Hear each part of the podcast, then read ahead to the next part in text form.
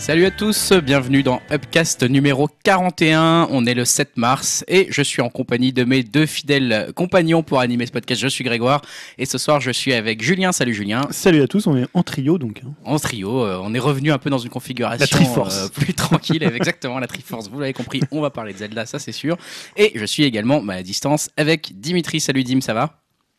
Ça va, ça va, ça va super bien. J'ai pas la Switch, mais ça va. Bon, de toute façon, on est prêt à parler divertissement et on est prêt à parler jeux vidéo et éventuellement à vous donner quelques petits conseils en fin de podcast si vous nous écoutez jusqu'au bout. On va en avoir pour deux heures et demie, hein, comme ça, bah, ne vous inquiétez pas, Ouais, accrochez. soyez sympa, écoutez-nous. On mettra de la bonne musique, tout ça à la fin, on va, on va en reparler. Euh, en attendant, on va se lancer, euh, si ça vous va, les, les amis, dans la partie divertissement.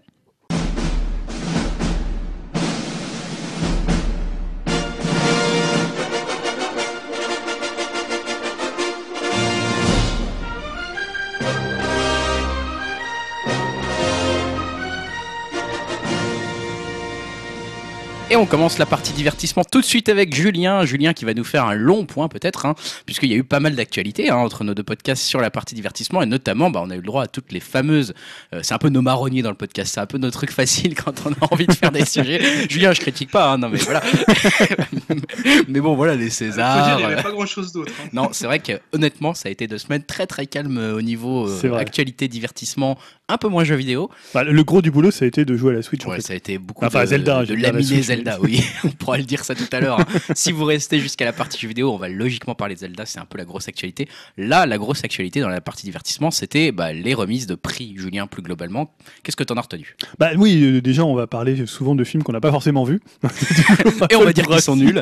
Peu il y a quand même des films qu'on a vus. Euh, bah, en fait, c'est la grosse période des cérémonies. Donc, on a eu les Césars, les Oscars, et on va aussi parler un peu des, des, des films, de, enfin, des Oscars de Dim. Euh, les, Ah, le radis, salaud Oh, mais moi défends-toi Pourquoi moi les cause les les Awards. Euh, donc, bah, dans l'ordre, on va commencer par les Césars. hein, commençons français. Euh, déjà, est-ce que vous avez regardé les Césars première question. euh, Ah, Parce qu'il y a des gens qui regardent les Moi, j'ai Césars. regardé euh, pratiquement en entier, en fait. Non, moi je regarde jamais les Césars, je regarde toujours euh, les, un peu les résumés et tout ça. J'ai déjà essayé, mais je trouve que la cérémonie est trop chiante à chaque fois. Donc, Ouais, moi pareil. En plus, c'est vendredi ou samedi soir, généralement. C'était vendredi, ouais. Non. généralement, on fait autre chose, malheureusement, pour les Césars. Est-ce qu'elle était bien cette cérémonie Du coup, Julien, toi qui as été sacrifié pour le podcast à la regarder en entier, je te vois hocher de la tête. Ouais, euh, les- bah, Ouais, ils avaient euh, changé de salle, c'était plus au théâtre du Châtelet, Ouais, c'était la salle Playel. Le public était toujours aussi froid. d'accord. Et euh, c'est toujours, en fait, il y a toujours des bons moments et c'est toujours, en fait, il y a une espèce comme ça de, bah, de ligne un peu moyenne de, des, des Césars. Et puis des fois, tu as un truc un peu meilleur. Donc là, c'était Jérôme Commandeur qui animait la soirée. Donc ça a commencé par une petite introduction qui était plutôt drôle. Et puis à l'intérieur, il y avait des trucs assez drôles. Il y avait un truc avec Marthe Villalonga. où tu te dis, Marthe Villalonga, ça va pas être drôle. C'était un espèce de petit pastiche de la La Land et parfois tu avais des trucs qui tombaient complètement à plat étant donné que la salle est très très froide donc c'est pas une salle qui réagit. Il y a eu quelques trucs assez drôles avec Valérie Le Mercier. Voilà ça dépendait des intervenants. Ouais, quelques petits passages quand même assez euh, assez émouvants aussi. Il y avait Georges Clooney qui était présent. Ouais. il l'avait mis juste à côté de Jean Dujardin ouais un César d'honneur. Donc voilà c'était pas une cérémonie un peu c'était un peu euh, tradition César quoi Ouais, rien de rien, de- rien de chamboulé malgré. C'était Ouais. sa première fois qu'il a l'animé. Euh, euh, je crois ouais, je crois que c'est la Il me première semble, fois. hein, donc euh, il a pas chamboulé les règles Ouais. du César. Je vais avoir une, une soirée toujours on ressort un peu mitigé finalement. Bah, c'est toujours ouais, le, le- le problème c'est ça c'est-à-dire que c'est pas forcément lui qui est en cause euh, bon c'était pas il est pas non plus hyper drôle Jérôme Commandeur Non. mais c'est toujours voilà on va Jérôme, si tu nous écoutes, on va pas non désolé. plus se mentir mais sais euh, même pas trop qui c'est. en même temps. Mais personne. ah, tu vois Patrick Bosso ouais, c'est un peu le, le même euh, Ah d'accord. Ah ouais. un peu plus drôle Euh, non mais après je, je enfin faut quand même reconnaître que l'exercice c'est assez difficile Clairement, Euh, non, non, tu mais rigole, animes 4 heures d'émission euh, devant une salle euh, voilà le parterre du cinéma après Ouais, bon, en plus, il y a quand même des passages obli- obligés avec les gens qui viennent chercher, qui font des discours de 10 minutes. c'est pas forcément évident. Il y a des petites pastilles comme ça qui sont Est-ce qu'il y a eu drôles. des intervenants du spectacle qui sont intervenus? Parce que normalement, c'est obligatoire. Euh, là, j'ai pas mémoire. Il y a eu juste le, tu sais, pour euh, Sacré Patron de, Oui. de Ruffin. Il y a eu juste une. Il y a, eu un César d'ailleurs. qui a hein. eu un César de meilleur documentaire. Il y a eu juste ce côté un peu politique. Ouais. Euh, voilà, avec son discours qui est toujours. euh, voilà. Après, il n'y a pas eu d'un. Comme il y avait une époque où il y a beaucoup d'intermittents du ça. spectacle qui venaient un peu. euh, un peu... C'était la tradition, quoi. Ouais, ils venaient un peu faire chier dans les cérémonies des riches, là. Qu'est-ce que vous foutez là? On est en train de rêver, il y a des belles robes et il y a des beaux acteurs. Qu'est-ce que vous venez nous parler de la réalité? C'est pas possible. Donc, alors, on en avait, quand on avait fait un peu bah, toutes les nominations, on avait, bah, on avait un peu dégagé deux favoris au nombre de nominations. C'était Elle de Paul Verhoeven qui a eu 11 nominations et France de euh, François Ozon qui a eu lui aussi 11 nominations. Et on avait mis un petit outsider, euh, voilà, c'était Di- Divine, le, le- premier film, euh, qui était un peu voilà, celui qui pouvait un peu bouleverser euh, les 11 nominations euh, des deux mastodontes. Bah, le gagnant attendu, c'est elle. Euh, qui a eu meilleur film et meilleure actrice, mais Voilà. finalement dans des proportions moins grandes puisque il n'a pas gagné, euh, il a, Tout. Enfin, il n'a tout pas tout gagné en fait. Ouais. Il n'a pas eu notamment le prix du meilleur réalisateur pour, Mm. euh, pour Verhoeven. Donc c'est quand même un triomphe euh, de, de Verhoeven. Alors c'est toujours particulier. Je ne sais pas si on avait parlé la dernière fois d'avoir finalement un film d'un réalisateur étranger. Ouais. euh, qui, moi je trouve ça toujours bizarre. hein. C'est- ça me paraît toujours c'est comme. euh, C'est- quoi en fait? C'est parce que c'est produit par la, Voilà, une société française, ouais, c'est ouais, ça D'accord. ouais. Donc c'est un peu compliqué. Effectivement, on peut se retrouver avec des films complètement euh, tournés en anglais ou autres, même avec des acteurs entièrement anglais, mais qui sont quand même des films français. Bon alors là, elle en même temps, elle il est tourné en langue française. Alors Là, faudrait peut-être qu'on on revérifiera peut-être les conditions, Mm. euh, les conditions raison, de participation, parce que je trouve qu'il faut que ce soit un film de langue française, ce qui est le cas de elle. Ouais, peut-être. Euh, tu vois, il y a peut-être des conditions comme ça qui sont un peu plus restrictives que le simple fait que ça soit une production, que ça soit de l'argent conditions français. tout bon, on les appelle, hein, les plus vieux d'entre nous. Donc le grand perdant, bah, c'est Franz. hein. il a eu seulement la meilleure photo sur les 11 nominations, je Quel crois. loser. Donc euh, Ozon qui a quand même gagné le, le prix des auditeurs du Masque et la Plume. hein. Je l'entendais la dernière fois, il était invité. C'est euh, plutôt un beau prix quand même. Oui, c'est plutôt un beau prix. Puis il était assez intéressant dans, dans l'interview du Masque et la Plume. Si vous l'avez pas entendu, je vous conseille. euh, sauf si vous n'avez pas vu le film. Moi, je l'ai pas vu, mais ça spoilait un peu quand même, quand même le film. Je connais tout le film sans l'avoir vu. Merci. Euh, donc la surprise attendue, c'était Divine, hein, César notamment pour ses actrices. Donc on la voit beaucoup d'ailleurs, l'actrice qui a eu le, le prix. le prix, voilà, c'est elle, est- elle est à côté assez frais, un peu comme l'année dernière, il y avait eu pour la tête haute euh, Oui, le, le petit jeune, là. ouais, je sais Mm. plus son nom. Moi non plus malheureusement. Mais voilà, il y a ce côté un peu, euh, tu sais pas d'où il sort, t'as l'impression, voilà, pour le coup, c'est ce côté un peu vie réelle qui arrive dans le, le- le côté très, euh, très paillette des, des Césars. Et la surprise inattendue, moi j'ai trouvé, alors c'est vrai qu'on en a beaucoup quand même parlé ici, c'était juste la fin du monde, parce qu'on a beaucoup vu Xavier Dolan euh, qui est venu sur la scène des Césars, donc il a eu meilleur réalisateur, meilleur monteur et meilleur acteur pour Gaspard Ulliel qui n'était pas présent parce qu'il était en tournage. Donc on a eu trois fois, comment, trois fois euh, Notre ami Dolan québécois. euh, qui est venu euh, sur scène faire un discours, alors toujours avec, moi je le trouve toujours assez touchant. En même temps, il a un côté un peu euh, ego trip. Ouais, clairement quand même voilà, aussi. hein. côté Ah, c'est un surdimensionné. personnage, hein, c'est un personnage. alors je comprends que c'est vraiment quelqu'un qui, divise. hein, Ah, Il y a moyen de détester lui. Il y a moyen de détester à la fois son cinéma et à la fois euh, ce qu'il représente quand il vient euh, directement sur scène. Donc après, je sais pas si vous avez des choses qui vous ont marqué dans le palmarès des Césars. Je sais pas, Dim, euh, t'as pas l'air d'avoir trop regardé, mais toi, Euh, non, j'ai pas, pas regardé, mais bon, pour les, les besoins de l'émission, je me suis quand même, euh, enfin même pour ma culture personnelle, je me suis renseigné un peu sur le, on va dire le palmarès. Euh, bah, sur ce palmarès-là, j'ai vu qu'un seul film, et c'est Elle. Et Elle, je l'ai vraiment détesté. Euh, Voilà. Pourtant, enfin, je tiens à préciser, je suis, euh, je suis quand même client De du Verhoeven. cinéma de, de Paul Verhoeven, mais alors ce film, j'ai vraiment pas compris et je comprends pas trop l'engouement euh, qu'il suscite. Enfin, je trouve déjà que les acteurs, ils, ils jouent pas bien. Enfin, c'est juste mon avis personnel, mais alors euh, Isabelle Huppert, je peux vraiment pas l'encadrer. Enfin, je trouvais qu'elle jouait vraiment pas juste. Enfin, que c'était surjoué. Euh, les autres acteurs, pareil. Je sais qu'il y a un acteur qui jouait son fils. Il était juste insupportable à faire l'enfant gâté. euh, oh maman, tu me comprends pas, je sors avec cette fille, je l'aime et voilà tout. Enfin, de- des trucs comme ça, ça m'énervait, mais vraiment au plus haut point. En plus, c'est un, un film qui parle aussi de, de jeux vidéo parce que euh, elle travaille dans une boîte de jeux vidéo. Et euh, tout ce qui parle de jeux vidéo ou d'internet, généralement dans les films, je trouve ça hyper ringard. Là, elle, elle, euh, travaille sur un espèce de God of War-like. Euh, mais on a l'impression que c'est de la PS1 euh, toute pourrie. euh, et je trouvais aussi que l'intrigue, elle était vraiment, mais enfin, cousue de fil blanc. J'ai tout de suite un peu compris les, les rouages du scénario, quoi, on va dire. Et euh, voilà, enfin, je, je, je comprends vraiment pas ce film. Alors, je suis peut-être pas passé à côté de quelque chose, j'en sais rien. Alors moi, personnellement, je l'ai pas encore, je l'ai pas encore vu. je là, je l'ai acheté. Mais est-ce qu'il n'y a pas aussi, tu sais, il y a toujours ce, cette espèce, de- je sais pas si c'est présent dans le film, mais ce second degré chez Verhoeven, Euh, ce qui fait que parfois ces films ont une lecture premier degré. Je pense notamment à des films comme, comme euh, Showgirl, euh, Starship Troopers, Starship Troopers, euh, c'est un- Starship même Robocop, ouais. euh, Bah, qui étaient des films qui étaient je- déconsidérés à une certaine époque et qui ont gagné finalement. Et maintenant, on a mieux compris, je pense, aujourd'hui le cinéma de Verhoeven. C'est un cinéma quand même parfois un peu cynique, parfois un peu euh, rire en coin, quoi, tu vois. Alors, j'ai pas, je sais pas si c'est Bah, le cas pour elle, hein, je dis ça. euh. Moi, je sais pas, je- j'essaierai peut-être de le revoir une deuxième fois euh, un peu plus tard. Bon courage. Pour essayer, pour essayer peut-être, on va dire, de, de capter ce second degré, mais je suis vraiment peut-être passé à côté du film, hein, j'en sais rien, mais moi je suis vraiment pas du tout rentré dedans et ça m'a, ça m'a vraiment pas plu. hein. Bon, bah écoute, on a notre verdict à nous, nos César Upcast à nous. C'est pas elle hein, qui l'aura, ça c'est sûr. Après, je suis pas une référence non plus. Hein. Non, non, mais on a le droit de. C'est vrai qu'il y a souvent ce, ce côté un peu film français se parlent entre eux au César, hein, qu'on qu'on a toujours un peu regardé. J'ai regardé un Julien vite fait sur internet pendant que tu parlais. C'est donc Rod Parado, le- l'acteur qui avait Ah, eu le jeune voilà, le- dans la tête haute, hein, qu'il Ok. avait eu l'année dernière, juste pour préciser, parce qu'il y a peut-être des, des auditeurs qui s'énervaient derrière leur casque. C'est écoutant, Mais putain, c'est Rod Parado, les gars Voilà, on vous le dit, on, on a regardé. Je hein. fais ça dans les podcasts. Ouais, aussi, moi aussi, je c'est trouve pour pas ça des que trucs. euh, C'est pour ça. Bon, du coup, là, c'était un peu les Césars. À Ouais, côté de ça, juste, juste oui. euh, deux trois trucs. Alors meilleur film documentaire, on a dit c'était Merci Ouais. Patron. Euh, meilleure musique originale, euh, bah, c'est le sosie de Mouloud Achour, Ibrahim euh, Ibrahim Malouf. Donc euh, voilà, je pensais que c'était lui qui allait, il l'a peut-être envoyé c'est pour. Mouloud faire- Achour qui est venu le chercher en fait. aussi. Euh, donc meilleur montage, on a parlé. Meilleur euh, meilleur film d'animation, Ma vie de courgette. Ah, bah, t'en avais plusieurs fois parlé dans le podcast, hein, t'avais conseillé d'aller le voir. euh. C'est pas un film pour les enfants, hein, contrairement à ce qu'on pourrait Non, croire. a l'air- bon après je pense que aussi les enfants peuvent. Ils peuvent le voir, mais c'est plus difficile que ce qu'il Ouais, donc c'est scénarisé par Céline Sciamma qui, est- qui Mm. avait fait notamment Tomboy, Ouais. euh, Naissance des pieuvres et Ouais. euh, un autre qui, entre les deux qui était très très bien aussi. Euh, donc César d'honneur, on a dit c'était Georges Clooney.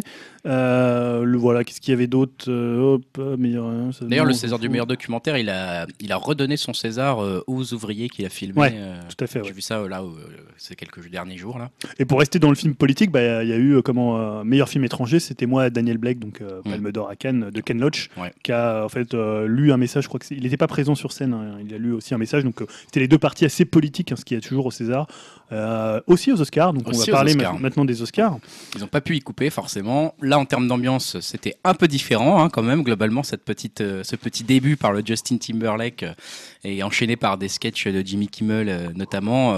J'avoue que la- le début était prometteur. Après, moi, j'ai pas regardé en entier. hein, Alors, les- les- justement, ma question, elle est presque plus sur la fin. Est-ce qu'on va pas se souvenir de cette cérémonie des Oscars pour sa bourde finale euh, avec euh, Warren Beatty et Faye Dunaway Ah Parce que bah là, c'est historique. hein. C'est historique, ouais. c'est clairement quelque chose qui va rester dans la tête. En même temps, quelque part, moi j'en parlais avec ma femme et on se disait euh, peut-être que c'est pas forcément un mauvais truc pour eux en fait. C'est-à-dire que c'est une Ouais. erreur, c'est dommage, etc. Mais on a vachement parlé des Oscars cette année du coup, plus que les autres années, grâce entre guillemets à cette euh, malheureusement erreur quoi.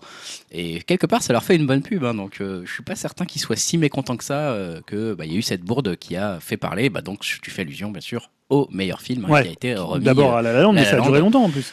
oui, ça a duré 5 bonnes minutes Ouais. où tout le monde se demande un peu ce qui se passe. Euh, Ils viennent un peu sur public, sur, sa- sur, euh, sur la scène, etc. Puis, ah, non, en fait, c'est pas nous, c'est Moonlight. euh, voilà, on va partir là, qui entre les jambes.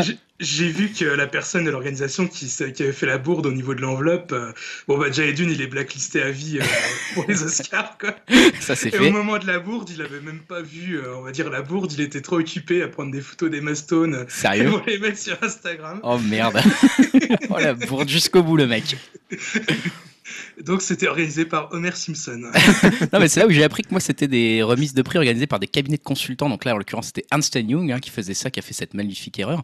Et on- ils ont pas des, comme nous, tu vois, des maîtres, euh, maître Jean Roucas, euh, qui est huissier de justice à Tours, qui vient se putain, mais genre, ça, tu vois, maître machin qui s'occupe de ça. Non, non, c'est pas des, il y a pas d'huissier de justice aux États-Unis. Ah ouais. J'ai découvert ça. Enfin, c'est des apparemment, cabinets de consultants. c'est des cabinets de consultants. Et là, c'était donc les, les. Capgemini. euh, Exactement. L'année prochaine, ça sera peut-être KPMG ou un truc comme ça. Donc on sait pas. hein, Voilà, hein, si vous êtes un cabinet de consultants et que vous voulez voir des stars et faire de l'Instagram. Donc leur, leur Jérôme commandeur à eux, c'était euh, c'était Jimmy Kimmel. Et ils nous envient.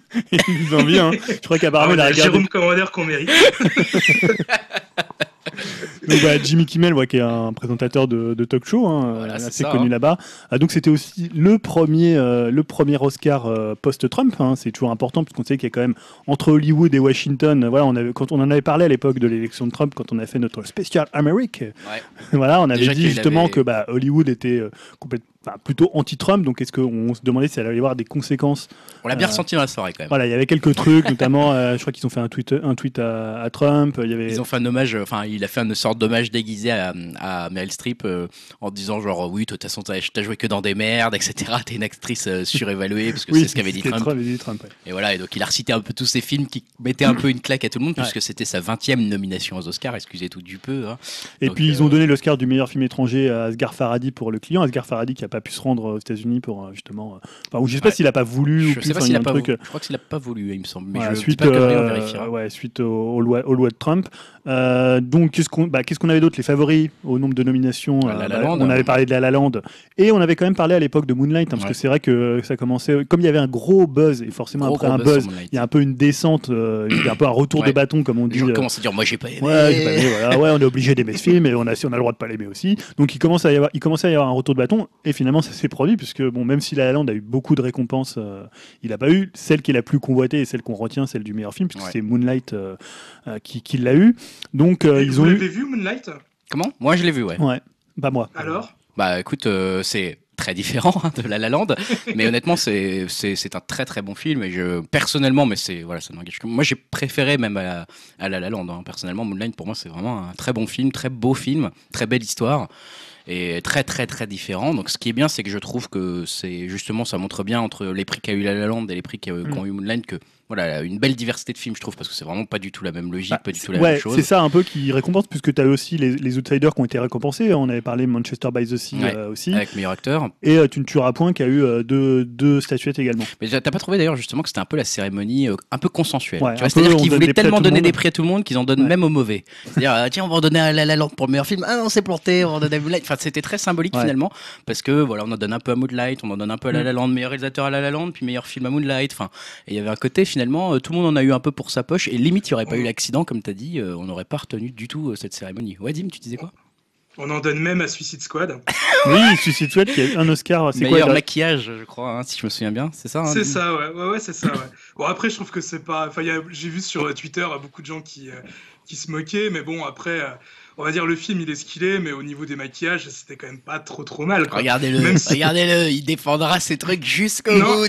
Non, non, mais même si j'aurais préféré que Star Trek euh, gagne, parce que Star Trek était quand même mieux, mieux fait sur ce point-là, mais bon. Ah, C'était pas l'élément le plus marquant de Suicide Squad. En même temps, il n'y avait pas grand chose de marquant dans Suicide Squad. On aurait pu donner un, truc à Margot Robbie, peut-être, mais bon, voilà, bref. Meilleur film, hein, on avait dit donc c'est Moonlight. Meilleur réalisateur, donc Damien Chazelle. Damien Chazelle, quand même, un des peut-être le plus jeune de l'histoire à avoir eu un Oscar du meilleur réalisateur, il me semble. Il faudra vérifier. Ouais, ouais, il me semble que, que c'est le cas, hein, pour le coup. Euh, meilleur acteur, Casey Affleck. hein, Ouais, euh, avec- excellent. Polémique euh, derrière, hein, en, de surcroît. Je sais pas si tu as suivi ça un petit peu, mais. Alors, tu parles de la polémique sur. euh, Bah, sur son agression oui, sexuelle, sur euh, ses voilà, d'agression sexuelle, où, voilà, il y a eu un arrangement à l'amiable, etc. Mais il y a quand même eu bah, celle qui lui a remis le prix, donc qui était Brie Larson, qui Ouais. n'a pas applaudi notamment Ouais, quand elle lui a remis le prix, bah, parce que c'était à, c'était à ça. Donc si vous vous demandiez, si vous avez vu la cérémonie, pourquoi euh, elle a une attitude très froide quand elle remet prix euh, Mm. à Casey Affleck, euh, ça, c'est en fait une allusion directe euh, bah, aux agressions sexuelles qu'il a commis et pour lesquelles il Ouais. est euh, actuellement accusé. Voilà. Par contre, excellent acteur. hein, on- ça ne remet pas en Voilà. cause. euh, ça, c'est jeune acteur. Moi, je l'adore. hein, il fait des Ouais, très ouais. très bons films et c'est un très bon acteur. Euh, meilleure actrice, c'est Mastone, hein, on avait dit. Il y a quoi d'autre euh, voilà, petite réserve, hein, personnellement, j'aurais fait partie du jury que je n'aurais pas voté pour Emma Stone. Alors justement, parce que la grande perdante, c'est Isabelle Huppert, donc ça, ça fait plaisir à Dim. Ouais. Euh, enfin, les Oscars ont reconnu que c'était vraiment une prestation de merde dans elle. hein, je dis ça, euh, je reprends les propos un peu euh, caricaturés de Dim. On assume.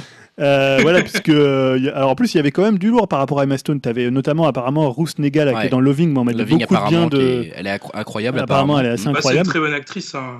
J'ai pas vu le film, mais dans tous les autres trucs que j'ai pu la voir, elle joue super bien. Ah, ça- tu tu l'avais vu dans. Tu te souviens dans quoi tu l'avais vu ou? Je te pose une question piège, ouais.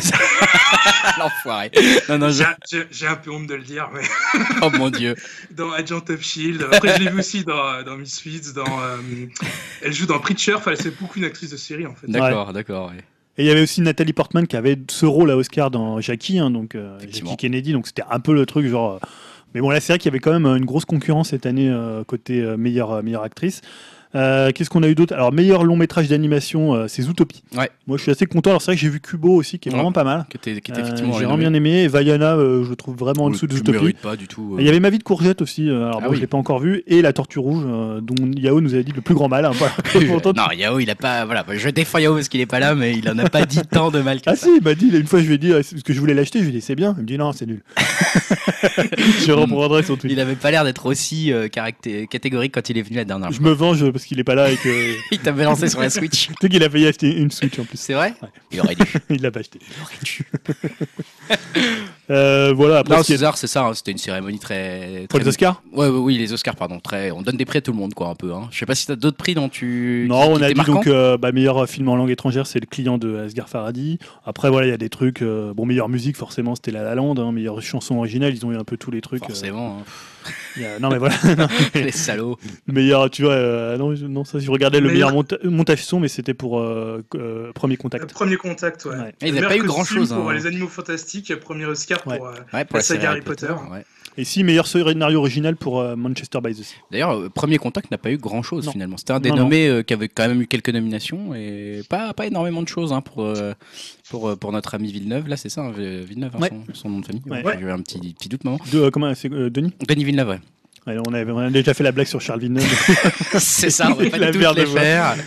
Euh, et du coup, euh, ça c'était la cérémonie un peu bah, finalement la plus suivie au monde. Ouais. Et s'ensuit en général, alors je sais pas si c'est la veille ou le lendemain, je, je Je sais jamais. Alors, parce que- que c'est le lendemain. Non, non, je crois que c'est la veille. C'est la Mais veille. Je sais même pas s'il y a eu une cérémonie là pour le coup. Parce Normalement, que- il y en a une, hein, Bah, mais je crois qu'ils ont juste médiatisé. annoncé la... Ah ouais les- par un communiqué. Je, Ah. je sais que c'est la veille parce que. euh, Enfin, là, je spoil un peu le palmarès, mais euh, Parce que Ben déjà- Affleck a eu, le, je crois, le Razzie du, du pire acteur, alors que son frère, le lendemain, a eu le- l'Oscar du meilleur acteur. Bon Donc, voilà, vous effectivement tu viens de le dire, on parle des Razzie Awards, hein, Ouais. donc les, les pires... euh, Alors, pire acteur, c'est pas. euh, C'était Dinesh D'Souza pour Hillary America's The Secret History of the Ah Democratic oui, Party. excuse-. Il ouais. était nommé, Non, il, hein, était Ben juste, il était juste nominé. euh, Parce qu'en fait, Les, les, comment, les prix, on va dire entre guillemets, hein, les gagnants se sont répartis entre deux films, donc entre Batman versus Superman ouais. et euh, donc ce documentaire euh, dont je ne connaissais pas du tout l'existence. euh, Sur Hillary. Hillary's America, The Secret History of the Democratic Party, apparemment qui est une sorte de documentaire. Alors je sais pas pourquoi il est euh, dans. C'est un documentaire qui est. C'est euh, rare un documentaire aux Razzie Awards. Ouais, mais hein. surtout avec les meilleurs, euh, enfin les plus mauvais, enfin meilleurs acteurs, enfin Ouais. plus mauvais acteurs. C'est peut-être une remise en scène, tu sais, un documentaire euh, joué là. Je crois que c'est un documentaire euh, pro-Trump, et euh, voilà, c'est peut-être aussi. Oui, c'est ça, c'est un documentaire pro-Trump. Voilà, c'est ça. Ouais, ça expliquerait pourquoi il a été euh, largement nommé et qu'il a gagné des prix. Donc Voilà. du coup, Donc, le Batman pire film, tu l'as dit, c'est... Euh, Euh, bah, c'est Hillary's America The ça. Secret History. Euh, pire remake, spin-off ou suite, c'est Batman vs Superman. Euh, après, ce qui est assez, assez sympa, pire acteur dans un second rôle, c'est euh, Jesse Eisenberg pour Batman vs Superman. Il a pas dû avoir beaucoup de sales prix. euh. Et il a fait fort parce qu'il y avait Nicolas Cage qui était nominé. Oh, Oh. putain. Et là, c'est presque une victoire. Alors- presque fier. Et euh, pareil, au pire acteur, c'est euh, pour le, le documentaire, mais je suis un peu déçu parce qu'il y avait quand même mon chouchou euh, Gérard Butler Arrête, qui fait que des daubes. c'est Et il a clair. rien eu, le pauvre. Alors moi j'aime bien le truc aussi, euh, pire combinaison à l'écran, Ben Affleck Ah oui. et Henry Cavill pour Batman vs Superman. Allez, bim, un C'est vrai que ça marchait Ouais, pas trop. J'aime beaucoup, c'est dans, la- dans cette catégorie-là, c'est dans les nominations. N'importe quel Égyptien, dieu ou mortel dans God of Egypt. putain, la violence. Et t'avais euh, pire actrice dans un second rôle, c'était euh, Kristen Wiig. D'accord. hein, donc pour ceux Pour qui connaissent, pour euh, alors pour euh, Zoolander 2 et Les Cerveaux. Ah d'accord. Les ok. Zoolander 2 Ah, j'aime bien Kristen Wiig. Ouais. Ouais, ouais, bah, ah, merde. Pour euh, Bon. notamment euh, euh, mes, meilleurs- Ah mes oui, meilleurs l'aime amis. bien, mais elle fait pas que des bons trucs. hein. Ah, Non, je suis pas, de- je suis pas tout à fait d'accord du coup. Voilà, bon, il n'y a pas grand chose à en dire. C'était un peu le déclin pour cette cérémonie. Ça intéresse de moins en moins de Ouais, monde j'ai apparemment. Ouais. C'est dommage. de- C'était toujours un peu drôle, mais c'est vrai que bah, les blagues les plus courtes sont les meilleures. hein, donc au bout d'un moment, Ouais, bon, un petit Je peu. suis aussi un peu déçu qu'Indépendance des deux n'a rien eu, mais bon. Ouais, ça, Ouais, il y ça a aurait mérité quoi. Il y avait, il y avait de l'autoroute là. Bon, du coup, je, je vais reprendre la parole sur cette, ce point cérémonie si t'as terminé, Ah, hein, Julien. euh, moi j'ai une Ah. petite euh, cérémonie secrète ouh, à vous proposer. attention. Euh, parce qu'il y a eu aussi les euh, Japan Academy Prize, ce qui est l'équivalent euh, des Oscars pour le Japon. Et euh, est-ce que voilà, je- là je vais juste parler d'un film hein, qui on, a- on en a entendu quand même un peu parler, un film japonais. Your name qui a tout raflé à la dernière cérémonie. Alors, il a eu le meilleur film, meilleur réalisateur, meilleur montage, meilleure photographie, meilleure direction artistique, meilleure lumière et meilleur son. Alors, euh, J'allais, dire Your Name, mais il n'y a pas de photographie et de, de lumière, donc euh, ça peut pas être ça. Non, je le euh, vois non, pas là. euh, c'est le dernier Godzilla, c'est Shin Godzilla. C'est pas vrai. Donc ça montre aussi bien un peu les différences culturelles euh, entre l'Occident et, et, le Japon, avec euh, voilà le film euh, préféré pour, le, pour leurs Oscars à eux, Bah, Shin Godzilla. Toi, t'es fait pour aller vivre au Japon, hein, Dim. C'est pas possible. hein. C'est un truc de fou. J'étais obligé de la placer. Ah, il, est, il a tout eu, quoi.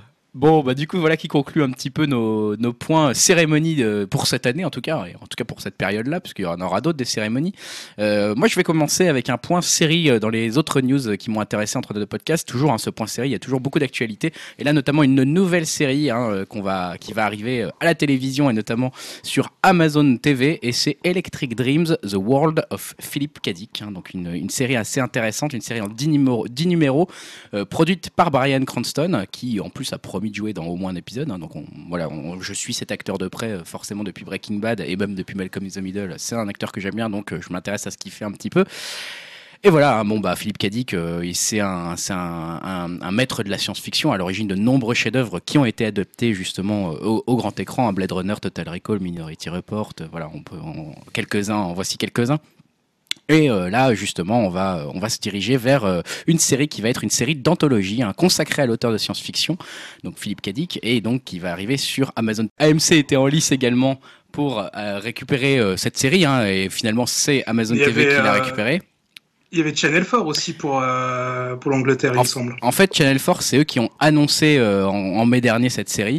Et euh, c'est finalement Amazon TV qui récupère les droits. Alors après, est-ce qu'il y aura des accords internationaux pour la diffusion? On ne sait pas encore. En tout cas, du coup, chaque épisode de la série s'intéressera à une nouvelle de Philippe Cadic. hein. Donc, euh, il y aura, ça sera une adaptation qui est gérée par Ronald Desmours, hein, qui était également derrière Battlestar, Battlestar Galactica. Donc, pas n'importe quoi.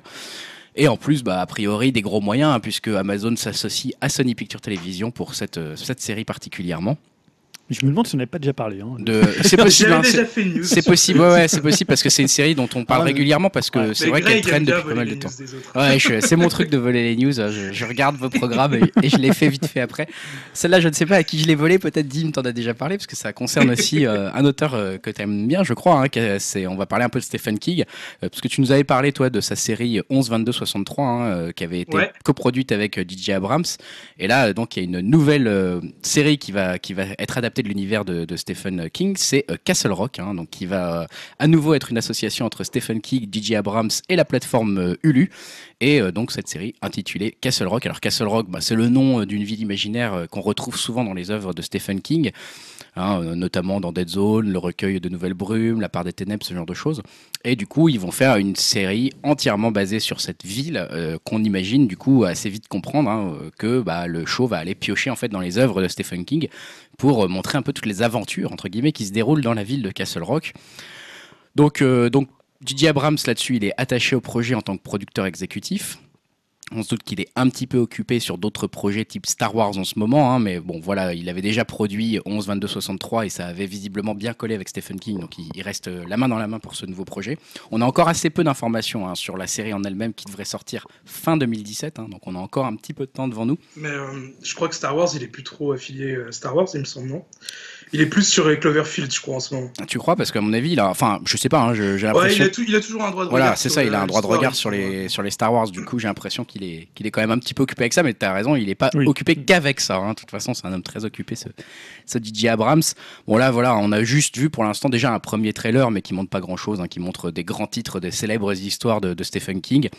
On va voir, euh, on va voir exactement comment, comment ça va se faire. Euh, en tout cas, Stephen King, c'est vrai que bah, il a une année quand même assez chargée, puisque donc il y a ce truc dont je suis en train de parler. Il y a La Tour sombre qui est prévu quand même au cinéma et au petit écran. Il y a un remake de ça hein, qui est prévu également. Ça dit, euh, ça, j'ai vu qu'il a, il a été euh, invité à une projection euh, privée pour voir euh, donc le premier film, ça. Ouais. Et euh, bon, à ce qui paraît, il a vraiment adoré euh, Ouais. le film. Donc, euh, apparemment, ça sent bon, effectivement. Enfin, ouais. à voir si c'est vraiment confirmé, mais lui-même a dit que effectivement le, le- le remake de ça bah, était euh, très très bien parti, donc on, on va aller voir ça. Euh, entre, je continue sur les séries rapidement sur The Get Down, hein, The Get Down qui était une série qui était sur Netflix, qui parle un petit peu de l'origine du hip-hop, euh, qui est une- un peu de la fiction parce qu'on parle des personnages qui n'existent pas, euh, mais dans un contexte qui existe. Donc c'est-à-dire qu'il rencontre des vraies personnes qui ont existé, qui ont participé à la création du hip-hop, euh, Africa Bambaataa, etc. par exemple.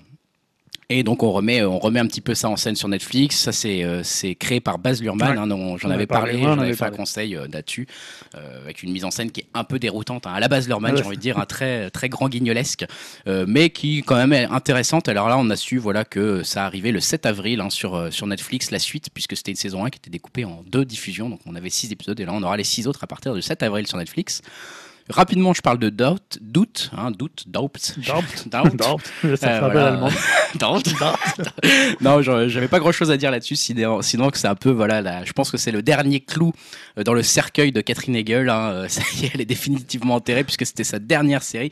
On sait que Catherine Hegel, depuis qu'elle est partie de sa série euh, hospitalière, là, j'ai plus le nom en tête. Grey's Anatomy, non Anatomy, c'est ça, merci. Euh, voilà, elle est partie. À l'époque, il y a eu pas mal de clash sur sa personnalité qui était apparemment assez imbuvable. Elle a ensuite fait beaucoup, beaucoup de films, comédies romantiques. Ouais, et puis, ça. elle a pu faire grand chose jusqu'à ce que, justement, euh, bah, le, un peu tous ces ragots sur euh, sa personnalité euh, très, très relou re- rejaillissent dans la presse et qu'on la fasse de moins en moins tourner puisqu'elle aurait une moins bonne image aux États-Unis auprès des, des téléspectateurs. Et effectivement, bon, bah là, ça continue à être un peu compliqué pour elle puisqu'elle a fait une série donc, qui s'appelait Doubt qui a eu que deux épisodes hein, et qui a ensuite Ah été annulé hein, dès le deuxième épisode par la, par la chaîne hein, CBS qui l'a diffusé, bah, faute, euh, faute d'audience. hein. donc, euh, donc voilà, euh, malheureusement hein, pour Catherine Hegel, je pense qu'on la verra plus beaucoup hein, dans le spectacle, dans le, dans, en tout cas à la télévision américaine. Peut-être elle va se recycler dans des pubs ou ce genre de choses au Japon. et enfin, je, je termine la partie news série avec The 1%, hein, les 1%. Et pourquoi je parle de cette série? Puisque j'espère que personne n'en a parlé. Moi, je ne sais plus du coup. C'est la première. tu peux y aller. je suivais, c'est bon. La première incursion du cinéaste euh, euh, Inaritu, en fait, hein, dans, dans, dans le monde des séries. Alors c'est un peu compliqué cette première incursion, ne nous le cachons pas. Pourquoi? Bah Parce que justement il devrait être, euh, il devait être sur la chaîne américaine euh, Stars, mais euh, finalement la chaîne, bah on a marre en fait, hein, on a marre. elle s'est dit mais ça prend trop longtemps à, à réaliser votre film, votre série The 1% là, puisque ça, ça date de août 2014 hein, où ils avaient commandé une, une saison de 10 épisodes sans même aucun pilote, sans rien du tout. Donc voilà, c'est sûr que bah, González Inarritu, ça aide hein, comme présence au générique, puisque bah, je rappelle qu'il a été oscarisé pour Birdman et pour The Revenant, hein, donc c'est pas n'importe qui. Et puis, bah, à force d'attendre, d'attendre, d'attendre, euh, la série a pris tellement de retard que bah voilà, la Stars lâche l'affaire. Ils en ont marre d'attendre. euh, Ils ont l'impression que ça ne sortira jamais. A priori, ça serait en plus à cause d'une euh, d'une volonté du réalisateur bah, de continuer un peu avec son style de plan séquence, hein, dont il s'est fait un peu légit dans ses derniers films. Et euh, là, bah, ils en ont marre. hein. Bon, a priori, le studio qui est derrière euh, est déjà à la recherche d'une nouvelle chaîne pour diffuser tout ça. On va quand même euh, être encore sur une série retardée, du coup. On parle de 2014, elle sera pas diffusée avant au moins peut-être 2018. En tout cas, le, le- au niveau du, du casting, on sait, pour l'instant, on n'en sait pas grand-chose. On sait qu'il y a Greg Kinnear et on, a sait, on sait qu'il y a Hilary Swank, hein, euh, pas n'importe qui non plus, dans les premiers rôles. Donc, euh, donc voilà, on verra si ça sort en 2017 ou pas, mais en tout cas, moi je suis assez curieux de voir The 1%, hein, euh, cette première série euh, d'Inaritu. Voilà pour le, point euh, news en série. Dim, je vais te passer la parole et tu vas nous parler de l'univers DC. Ouais, donc ça va être une news un peu longue, hein, je suis désolé. C'est un peu l'état des lieux du possible naufrage de DC au cinéma. Donc euh, je sais pas si vous avez suivi euh, ces derniers temps à l'actu des films DC, mais c'est un peu un immense bordel, euh, encore plus flou que le montage de Suicide Squad. Suivre les aventures du studio Warner avec DC Comics, euh, c'est limite plus passionnant que les films eux-mêmes.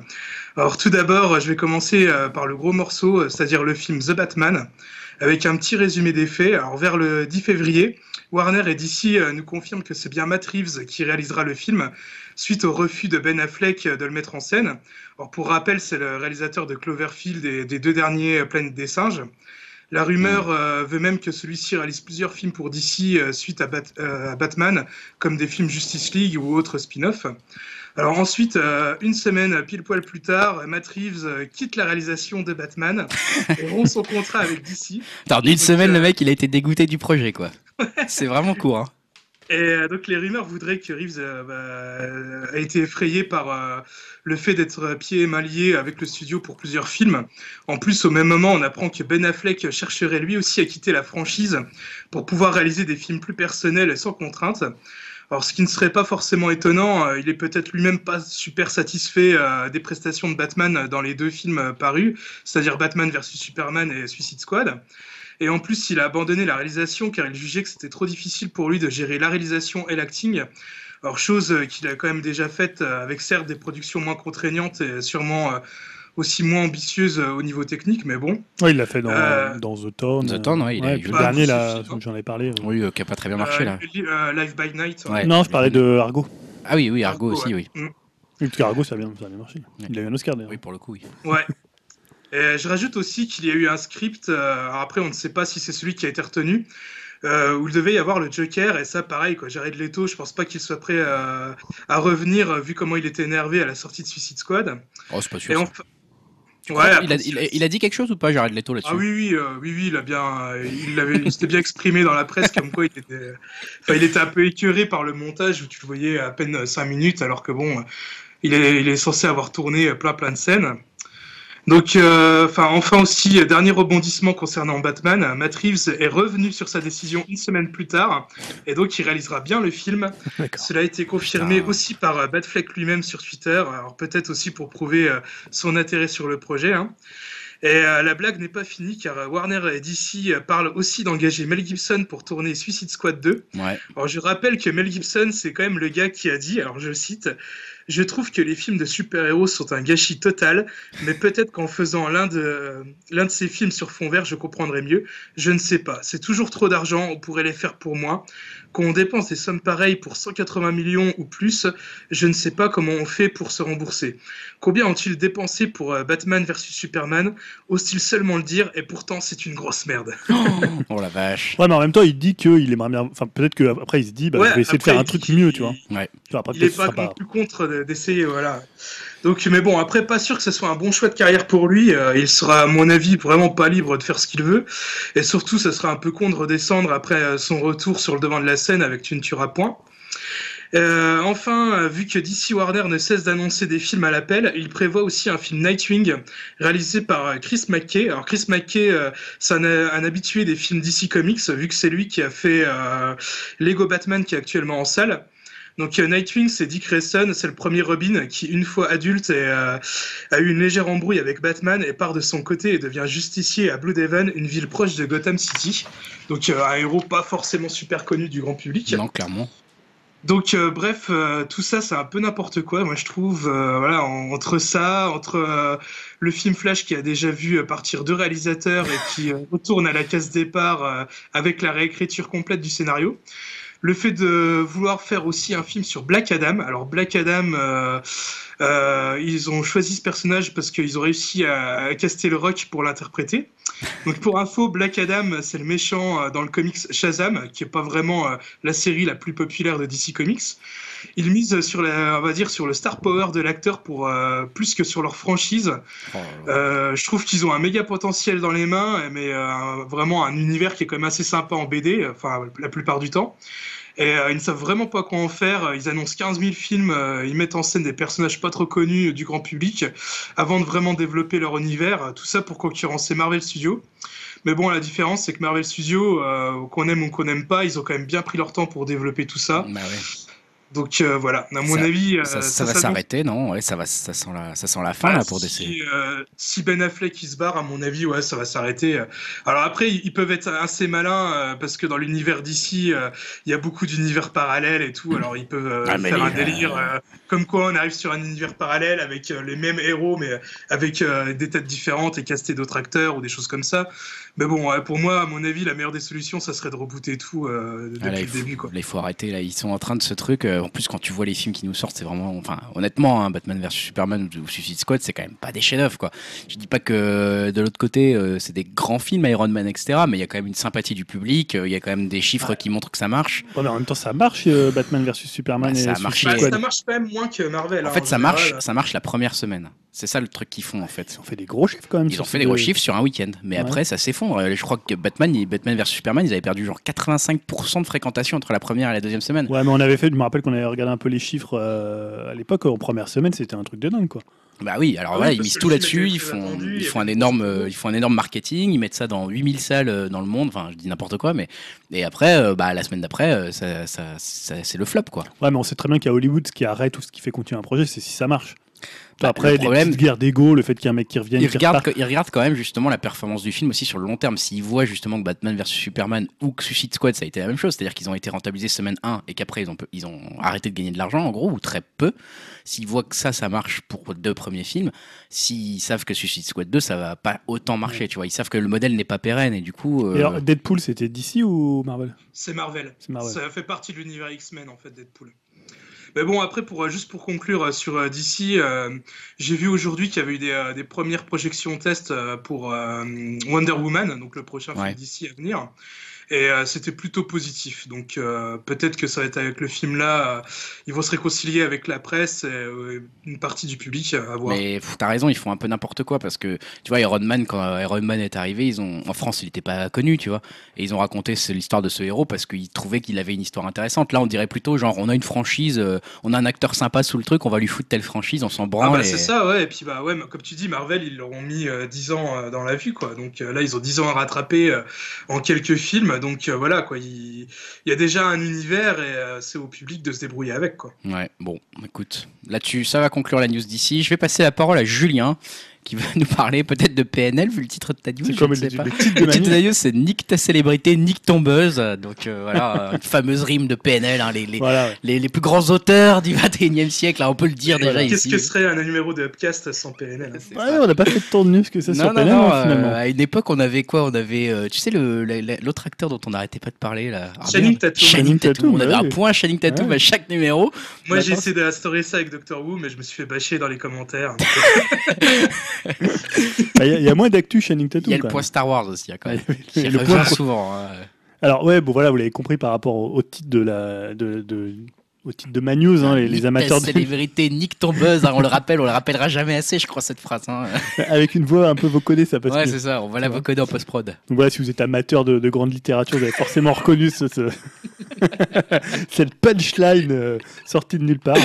Euh, donc je vais vous parler de PNL et en l'occurrence de leur manière de communiquer, hein, puisqu'à la sortie de Dans la légende, bah, on en avait pas, pas mal parlé ici quand l'album est arrivé, et on s'était interrogé en fait bah, sur les raisons du succès, les raisons du buzz, euh, al- alors qu'ils avaient finalement assez peu de visibilité médiatique directe. Alors j'ai ajouté direct parce que l'idée c'est que voilà ils font pas d'interview, ils font ils faisaient peu de concerts jusqu'à présent, donc on en parlait beaucoup, mais c'était finalement c'était ce qu'on ce qu'on mettait en avant, c'était euh, plutôt une communication de la rareté, ce qui est assez différent de l'invisibilité ou du secret. C'était plutôt euh, on les voyait pas trop, donc finalement tout le monde en parlait. C'est toujours un peu le principe quand euh, finalement c'est quand tu fais une sorte d'anti-com, euh, tu en reviens à faire de la com.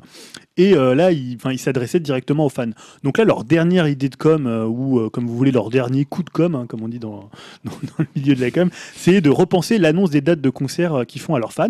Et en fait, pour le troisième album, PNL, PNL, ce qui est assez surprenant, ils vont faire une tournée dans toute la France, Ouais. euh, ce qu'ils faisaient pas avant, puisqu'avant ils faisaient quelques concerts comme ça. Ils avaient fait un concert, je crois pas, à Tokyo. Ils avaient fait, il y avait un ou deux festivals dans lesquels euh, dans lesquels ils passaient, mais c'était pas un groupe qui, qui tournait. Et donc là, ils ont annoncé un, un, un tour, un tour pour euh, dans la légende. Et en fait, pour dévoiler les futures dates, ils ont choisi un moyen de com assez inhabituel dans ce genre de circonstances. C'est le SMS. Donc en fait, fin janvier, euh, pour faire la promotion de l'excellent morceau Béné. Je sais pas si tu vois lequel c'est. si, si, bien sûr. Bien, il est pas Euh, mal. Et tous, ils sont tous bien. Toi, tu te rappelles quand même. Euh, et de son Je l'écouterai après le podcast. Voilà, on, te, on te le passera à la fin. hein. Il est un peu festif. Après, tu peux aller un peu, un Ouais. peu presque zouké en boîte. Ouais, c'est ça. C'est un, un truc comme ça. Euh, PNL en fait avait tweeté un numéro de téléphone et également il l'avait relayé via des affiches. Euh, donc pour les curieux comme Dim ou comme euh, Greg qui ont appelé le numéro, ça diffusait en fait le morceau en question. Joie. Joie et bonheur. Donc déjà tu pouvais passer de longues minutes au téléphone pour, pour l'écouter et surtout en fait ça enregistrait euh, le numéro de celui qui appelait Mm. et euh, le numéro était ensuite utilisé pour informer les fans des futures dates de concert. Donc en Pas fait, ton numéro était stocké par, un- par une boîte, euh, boîte externe. Et en fait, c'est comme ça que des, des gens ont reçu des messages directement, des SMS de donc d'Adamo et de. C'est eux quoi. c'est. Adamo. Et, Et, et de. Et, c'est en fait eux qui envoyaient directement les Ah, dates de concert. Ils ont pris leur petit téléphone et ils ont tapé tous les numéros ou ah, non, oui, euh, ouais, carrément. Ah, ont Depuis, le- trop depuis la cité des Tarterets à Évry. C'est Et, chiant d'être connu, putain. et en fait, apparemment, c'est parfaitement légal de faire ça. Tu as le droit de récupérer un numéro de téléphone pour envoyer un SMS. Moi, je pensais pas que c'était Ouais, légal. C'est vrai que bah, s'en foutent de ce qui est légal. Ils sont au-dessus de tout ça, hein, les mecs. euh. Non, parce que pour le coup, c'est passé par une boîte en fait qui fait euh, justement ce genre de, de Mm. prestations et qui a dû après euh, automatiser tout ça et faire le- l'envoi des, des SMS. Donc voilà, si Dim avait reçu un texto de la part de PNL, c'est pas du tout une blague de ma part. hein. C'est juste, voilà, comme il est fan en secret, il a écouté Béné. et après, il s'est dit, merde, il y a un concert. Voilà, donc c'est assez original. Assez original. Ils, Voilà. sont, ils continuent quand même à avoir une bonne stratégie. Ouais. Comme hein, on aime, on n'aime pas ça. On peut, on peut comprendre que vous aimez pas, on va dire. hein. c'est un peu comme Indiana Jones 4. Surtout moi, je vous comprends vraiment beaucoup. Mais, euh, mais c'est vrai je, que. Je ils maintiens sont- que l'album est très bien. Je l'écoute encore d'ailleurs. Ouais, pas moi là, j'ai un peu arrêté, j'avoue. j'ai un peu C'est arrêté. passé à autre chose. J'ai un peu arrêté. Je vais faire une news très rapide justement pour parler un peu encore musique. hein. Tu, tu parles de PNL à l'instant. Moi, je vais parler juste des 20 meilleurs morceaux techno. Je vais pas vous les faire deviner, je pense, parce que être Ah, d'accord. très compliqué. Enfin, tu peux essayer de Ouais, les. Deviner hein, si tu veux, parce qu'en gros, J'ai voilà. vu c'est- passer ça, mais j'ai pas vu les noms. J'ai Non, ouais, c'est compliqué. hein. donc c'était un objet, voilà, c'était un vote qui a eu lieu euh, avec 16 000 votants qui ont voté sur euh, une présélection faite par des spécialistes, Alors, c'est des journalistes de qui- revue. c'est quelle revue qui a fait ça ou c'est une revue particulière Euh, je crois que c'est aux États-Unis. Alors, tant que je te dise pas de conneries, blablabla. c'est Tsugi peut-être en fait. Ah, c'est peut-être Tsugi qui a fait Donc, en ça. France. Euh, les, journa- ah non, les journalistes des revues 3 Vour 12 D'accord, nickel. et DJ Broadcast, euh, ainsi que les producteurs Joris Vorn, 2000, 2000 What more skills Voilà, enfin bon, bref, c'est des trucs euh, techno quoi. hein. Donc voilà, je sais pas, mais euh, en tout cas, ils ont sélectionné des morceaux. C'est des morceaux que je qualifierais quand même de relativement avec des gros guillemets connus. Alors, c'est sur quelle période tu dis C'est sur la période techno, tout. Tout, euh, d'accord. Voilà. Alors, ils vont de loin, c'est série commence où euh, Est-ce que, je sais pas, euh, Ah, Kraftwerk qui considère c'est la techno Non, il n'y a pas Kraftwerk. euh, Il n'y a pas Kraftwerk. euh, enfin, Ouais, il doit y avoir du Prodigy, du Daft Punk, euh, Chemical Brothers. Alors, par exemple, euh, Twin. Skrillex. Non, il n'y a pas de. Il y a pas de.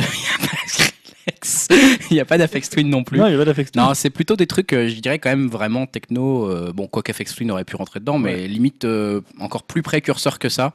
Euh, je peux par exemple vous parler du premier qui m'a étonné pour le coup, parce que j'aurais pas du tout mis ce morceau-là en premier en techno. C'est Jeff Mills avec The Bells, Ah ouais? Ouais, dont les, inter les, les internautes ont élu meilleur, voilà, meilleur morceau techno de tous les temps. Alors j'aurais pas mis celui-là, moi, Bah, Attends, personnellement. hein. Je- Jeff Miles, savait pas qu'on trouvait ça pourri quand ça Bah sortait. ouais, et je l'ai réécouté du coup pour l'occasion. D'ailleurs, je vous mettrai en lien sur le Ouais, site ouais. upcast.fr la petite playlist Spotify qui permet de les écouter, ces 20 fameux morceaux. Ah bah, Jeff Miles, ça passait sur Fun Radio. Miles, euh, ouais, The Bells, euh, bah, tu sais, The Bells, c'est en plus un morceau que je suis assez étonné de retrouver en première place pour, la, pour un classement techno, parce que c'est un classement, c'est un- aussi un morceau orchestral en fait. hein. Il est Ouais. partie orchestrale avec, avec des instruments de musique, etc. Il a d'ailleurs plusieurs fois joué dans, avec des orchestres.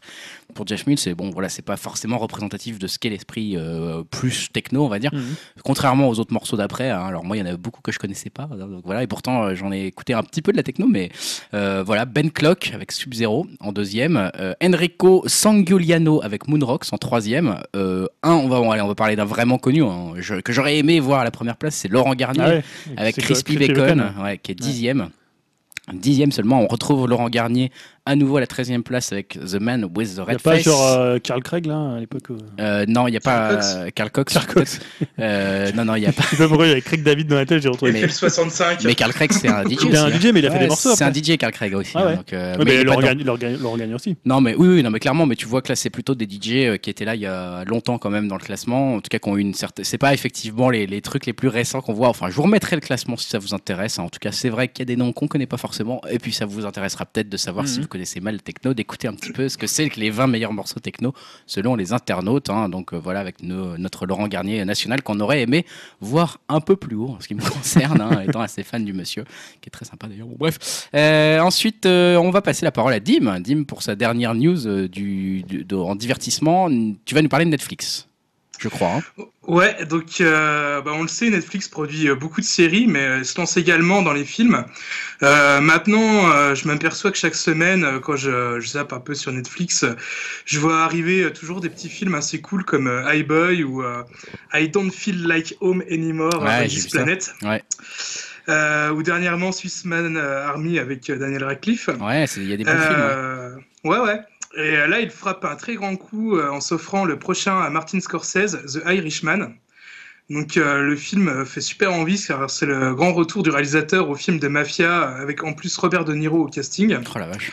Euh, on parle aussi éventuellement de Joe Pesci et Al Pacino dans le film, hein, donc à voir ça. Ok. Donc euh, Scorsese s'est vu très intéressé par le choix de la plateforme de, de streaming, car euh, selon lui, il n'a pas de contrainte de durée euh, vis-à-vis du film, contrairement à une sortie ciné euh, où les distributeurs sont généralement frileux à sortir des films de 3 heures, voire plus, car ça limite le nombre de séances par jour. Hmm. Donc euh, bah, j'ai trouvé cette news assez intéressante parce que bon, euh, voir sur le long terme si euh, d'autres réalisateurs vont se laisser tenter par ce format pour avoir plus de liberté au niveau de leur montage et des durées des films. quoi. Ouais, c'est marrant parce qu'il avait critiqué en plus Scorsese, hein, Netflix et autres. Il avait dit jamais, j'irai là-dessus, jamais. et tu vois, et entre ça et Woody Allen qui fait sa première série avec Ouais. Amazon, enfin, il y a quand même une liberté aussi d'expression artistique qui est intéressante à trouver sur ces plateformes dont on parle euh, effectivement très régulièrement, mais qui joue un rôle de plus en plus dingue. Quand tu vois maintenant les productions nommées aux Golden Globes, etc., t'en as la moitié c'est Netflix, euh, la- l'autre moitié c'est Amazon, quoi. Enfin, ça, ça devient un peu euh, dingue. Et même notre point trailer, hein, la moitié maintenant c'est Netflix. Euh, Enfin, on à ça. ça tout à l'heure. Mais... Bah, on va revenir euh, dès maintenant, hein, je crois, hein, même euh, tout de suite, si ça vous va. En tout cas, euh, Dim, t'avais terminé avec la, le point euh, sur, Ouais, ouais. Non, non, c'est vrai que bah, justement, parlons un peu trailer. Alors, certains les ont vus, Bah certains les vous ont les pas vus. allez. Je dénonce dans les commentaires. Enfin, vous, vous saurez, hein, Julien n'a pas eu le temps d'aller voir tous les trailers dont on va parler, mais on va, on va, on va t'en parler un petit peu. Le premier que, on va commencer avec les projets dont on n'avait jamais parlé avant. hein. Euh, les projets, on a, enfin, je pense, on les a jamais évoqués dans le podcast avant. Euh, j'a- J'avais proposé un trailer notamment d'une d'une série cette fois-ci qui s'appelle Mid Hunter. Je n'ai pas vu le trailer. C'est une série, euh, c'est la nouvelle série de David Fincher. hein. donc c'est pas n'importe d'accord. quoi. Ouais, ouais, c'est Ah, pour faut- ça que j'avais mis Faut le. mettre ça avant sur le conducteur, les gars. Là. Bah oui, mais Ah, on a bah, ça, ils, ça, ils l'ont même pas mis dans la bonne annonce, il me semble. Parce que j'ai vu la bonne annonce, j'ai pas vu le nom de David Fincher. Là, là, ouais, c'est pas forcément mis en Ah, avant, d'accord, ouais, c'est effectivement. cette fameuse Alors- série-là alors. C'est Donc, quoi Il c'est a ça. juste dit Ok, j'aime bien cette série. Vous pouvez le Non, mettre non, non, c'est lui qui l'a, c'est lui qui l'a fait, hein, euh, concrètement. hein, Il réalise Euh, Je crois qu'il réalise un épisode, Ouais. a priori, et euh, c'est un peu sur le mode de House of Cards, en fait. hein, tu vois, euh, sur cette collaboration, il va réaliser quelques épisodes, lancer la série Mhm. et en assumer le, le- avec son nom. Euh, donc voilà, sauf que là, c'est donc avec Netflix hein, pour cette fois-ci. C'est en 2017, en octobre 2017 pour, euh, pour ça a euh, l'air d'être Netflix. plutôt bien foutu. hein. Ça a l'air On d'être voit pas plutôt bien grand- foutu. Hein, bon, On voit pas Fincher. grand chose. On voit pas grand chose. Alors voilà, c'est un trailer euh, très saccadé. On ne sait pas exactement. hein. C'est plutôt un trailer qui va parler en fait si c'est c'est une série policière de de profiler. On est peut-être proche de ce qu'il avait fait avec euh, comment s'appelle ce film là euh, Tu sais Zodiac euh, Ouais, avec Zodiac. Voilà. On est sur un truc un peu comme ça euh, qui a l'air de- avec des gens, des profilers qui ont envie de se mettre dans la tête de, de gens un peu fous qui vont faire des crimes. Son meilleur film, donc. Voilà, potentiellement. Enfin, en tout cas pour toi. Mais on un là- jour un classement des Fincher. Mais non, mais c'est vraiment c'est un très très bon film, hein, Zodiac. Et Et, euh, euh, on est un peu dans cet esprit-là.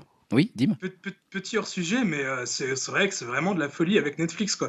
Euh, entre ça, j'ai vu aussi, il y a une série allemande là, qui a l'air d'être Ouais. euh, bien faite aussi, Dark. Ouais, j'ai vu ça Euh, complètement. là, ils, ils ont annoncé une série coréenne de zombies, euh, moitié film d'époque, moitié film de zombies, enfin un mélange des deux quoi pour une série.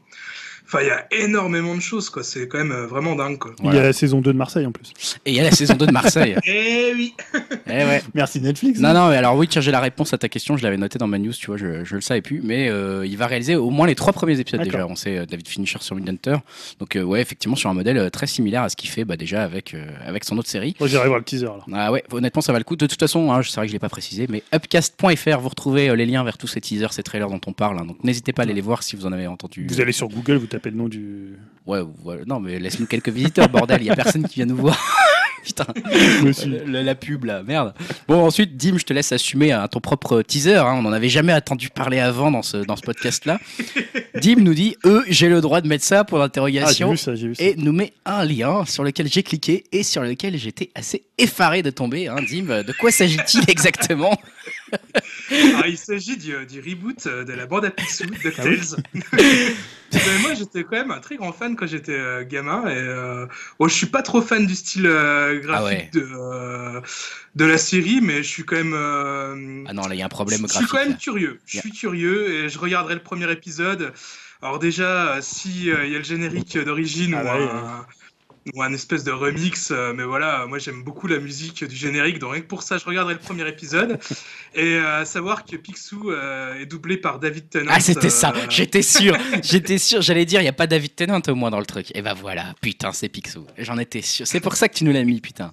Non, pas forcément. J'aime aussi, j'aimais aussi bien DuckTales, donc euh, voilà. euh, Mhm. après, euh, et j'en ai entendu beaucoup parler quand même. C'était, la- je crois que c'était la semaine dernière que ça arrivait, donc je, je voulais voir un peu votre réaction par rapport à ça. C'est pour ça que je l'ai. Bah écoute, ouais, moi j'avoue quand même que le, le côté graphique m'a pas trop trop plu. hein. J'avoue sur les dessins là, je les ai pas trouvés magnifiques. Euh, on a l'impression un peu que c'est dessiné vite fait en, Corée du Nord pour pas que ça coûte trop cher.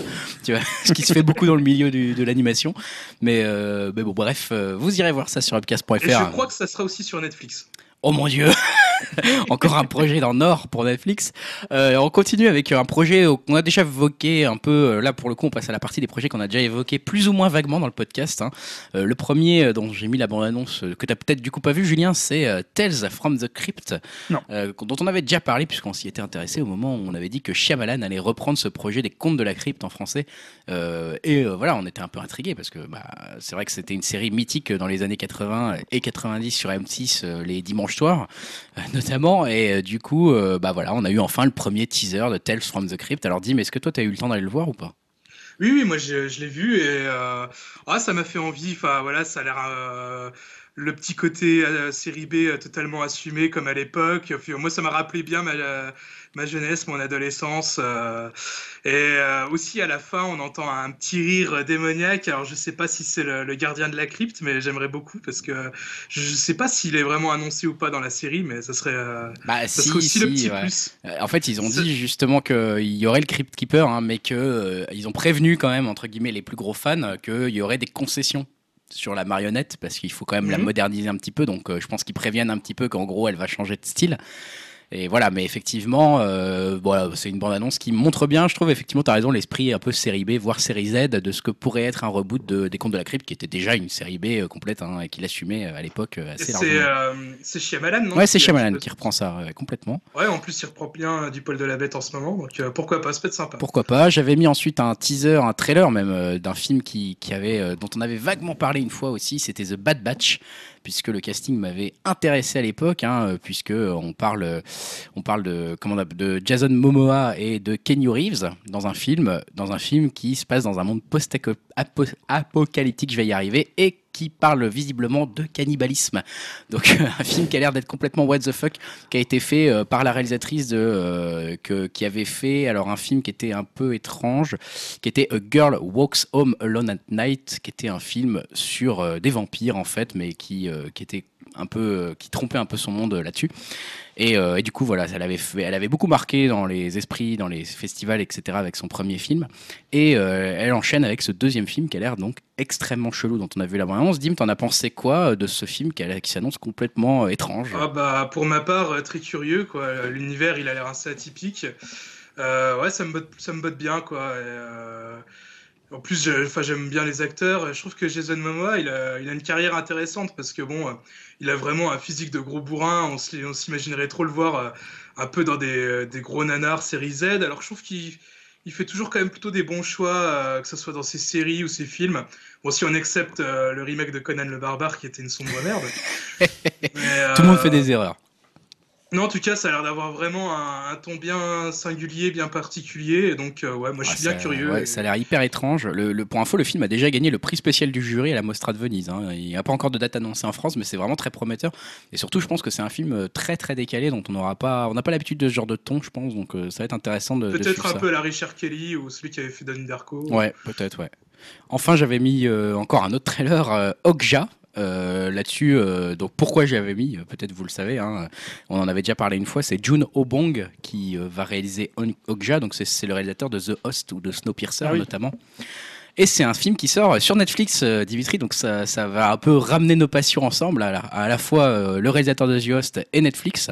Il sort pas en cinéma en France? A priori, ça sort sur Netflix directement le Ah, 28 d'accord. juin 2017. Dim, t'en as pensé quoi euh, de cette bande-annonce un peu étrange? Un peu, un peu comme le précédent film, euh, super intrigué. et- Enfin, moi, c'est un réalisateur que j'aime beaucoup. euh, Snowpiercer, euh, il m'avait vraiment mis une claque à l'époque. Moi, Ouais. J'avais pu déjà en parler dans un précédent podcast. Et euh, bah, pareil, on retrouve au casting, euh, si je dis pas de bêtises, euh, Tilda Swinton. Ouais, exactement. Ouais. Une, euh, bah pareil quoi, voilà, j'ai pas trop besoin de me justifier, c'est quand même une grande actrice aussi, donc euh, ouais, ça a l'air d'être vraiment bien particulier là, avec l'espèce de créature et tout. Donc, Ouais, on revient euh, vers un ouais, truc, moi ça euh, m'intrigue bien aussi. hein. On revient à un truc à la The Host avec une créature qui est un peu une Mm. métaphore des relations entre les hommes entre eux. Enfin, ça a l'air d'être assez, assez étrange. Donc on verra ça sur Netflix pour les The Host, c'était vraiment son chef-d'œuvre pour moi. Ah, The Host, c'était un très très grand film. Euh, moi, j'avais quand même plutôt aussi aimé Snowpiercer. Ah, hein. j'ai Je bien aimé, je ouais, moi. Ah, moi j'ai euh, vraiment adoré. ouais. Ah moins, ouais, moins que The Host. hein, The Host, c'était une très très bonne surprise. En plus, on l'attendait pas du tout pour le coup. Donc voilà. À la fois drôle et assez noir. hein. Ouais, et triste et touchant. Enfin, beaucoup de choses dans The Host. Et Okja a l'air d'être un peu sur cette piste. Ouais, Donc ouais. pour ceux qui ont aimé The Host, euh, allez voir cette bande-annonce. Okja, hein, O-K-J-A. Ensuite, Alien Covenant, vous en avez peut-être entendu parler. On a vu enfin Ouais. ce, nouveau avait trailer. déjà eu un, pré, un, un Ouais, teaser. c'est- là, on, on arrive dans la catégorie des films dont on a déjà pas mal parlé dans le podcast. hein. Effectivement, Alien Covenant, on va pas en dire grand chose de plus, si ce n'est que dans ce dernier trailer, bah, on voit enfin L'Alien. un alien. Ah, il est comment par rapport à l'alien euh, de Giga Bah, il est- il est quand même bien fait, l'Alien. Hein, Ah, il- là-dessus, euh, Est-ce qu'il a vraiment changé? On le voit tellement vite, tu sais, c'est dans des flashs à la fin, etc. Ouais. Enfin, et j'ai pas l'impression qu'ils l'ont changé. J'ai l'impression qu'il Non, il a l'air vraiment retour, comme, le, ouais. comme dans le premier film. Mais après, moi, euh, personnellement, alors, je sais pas ce que vous, vous en pensez de ce trailer, mais euh, et de tout- tous les autres trailers qu'on a pu voir, mais euh, moi, ça me fait vraiment chier hein, parce que c'est quand même euh, une saga que j'aime beaucoup, Alien. Mais j'arrive pas du tout à me hyper sur, euh, sur le film. Pourtant, je l'attends. hein, je pense que quelques jours avant, je serais quand même dingue de le voir. Mais j'arrive vraiment pas à me hyper. Bah, J'ai l'impression que euh, les- toutes les images, même si c'est chouette, ça a l'air d'être sympa, ça a l'air d'être du réchauffé, quoi. Bah ouais. Et euh, puis alors le truc qui me sort du film, c'est qu'il a l'air d'avoir un gros rôle en plus, c'est qu'on voit énormément Danny McBride, euh, un comique américain euh, bah, qui joue dans la série Kenny Powers, et, euh, qui me fait hurler de rire, et là de le voir dans un rôle sérieux, ça me sort complètement du film. Et euh, voilà, enfin je sais pas, je, je l'attends, mais ça me fait vraiment chier. De, Il y avait beaucoup plus de hype de pour pas- Prometheus. euh, Ah Prome- ouais. Prometheus avait fait hyper au maximum les gens. Il les avait un peu laissé tomber après, hein, quand même, on peut le dire. Pourtant, moi je suis un supporter de, de Prometheus, Ouais. mais Et bah là, bon, Alien Covenant, euh, voilà, on... ça a l'air d'être plus action aussi, peut-être que Prometheus. justement, Prometheus, euh, ça, ça vaut moins le mérite d'essayer de changer les choses, quoi, de, de proposer quelque chose de nouveau, quoi. Ouais, en tout cas, là, bon, hein, euh, on verra ça euh, bientôt. Je sais même plus la date de sortie. En plus, C'est au mois de mai, je crois. Ridley Scott en a profité au passage lors des interviews, etc., de promotion pour dire qu'il était déjà prêt pour la suite Alien Covenant 2. hein. Il était déjà chaud pour la tournée, il est déjà chaud pour rester encore 10 ans sur le projet s'il faut. Ouais, c'est une vraie girouette parce qu'à chaque fois il dit ouais, Ah non, ouais, j'arrête ouais. là, finalement si on fait des suites. Euh, là, ça devient, ça devient un peu Euh, compliqué de le suivre. hein, je donc, pense qu'on va euh, déjà attendre les résultats du box-office. C'est ça. hein. C'est ça. Ensuite, Dim nous a proposé le final trailer, le dernier trailer avant que ça sorte, puisque c'est très bientôt, euh, Kong. Ah, je l'ai vu ça. Alors, tu l'as vu, qu'est-ce que t'en as pensé euh, Bah, ça m'a donné envie, C'est vrai étonnamment. Et je trouve que ça a l'air un peu entre le, le nanar et. Alors moi j'adore King Kong, j'adore le King Kong de 33 et j'adore le King Kong de Peter Jackson. On en a souvent parlé Ouais. à Greg. hein. Ouais. On connaît des détracteurs du. Non, cela, il n'y en a de- pas. Voilà, et depuis on ne les voit plus et c'est mieux comme ça.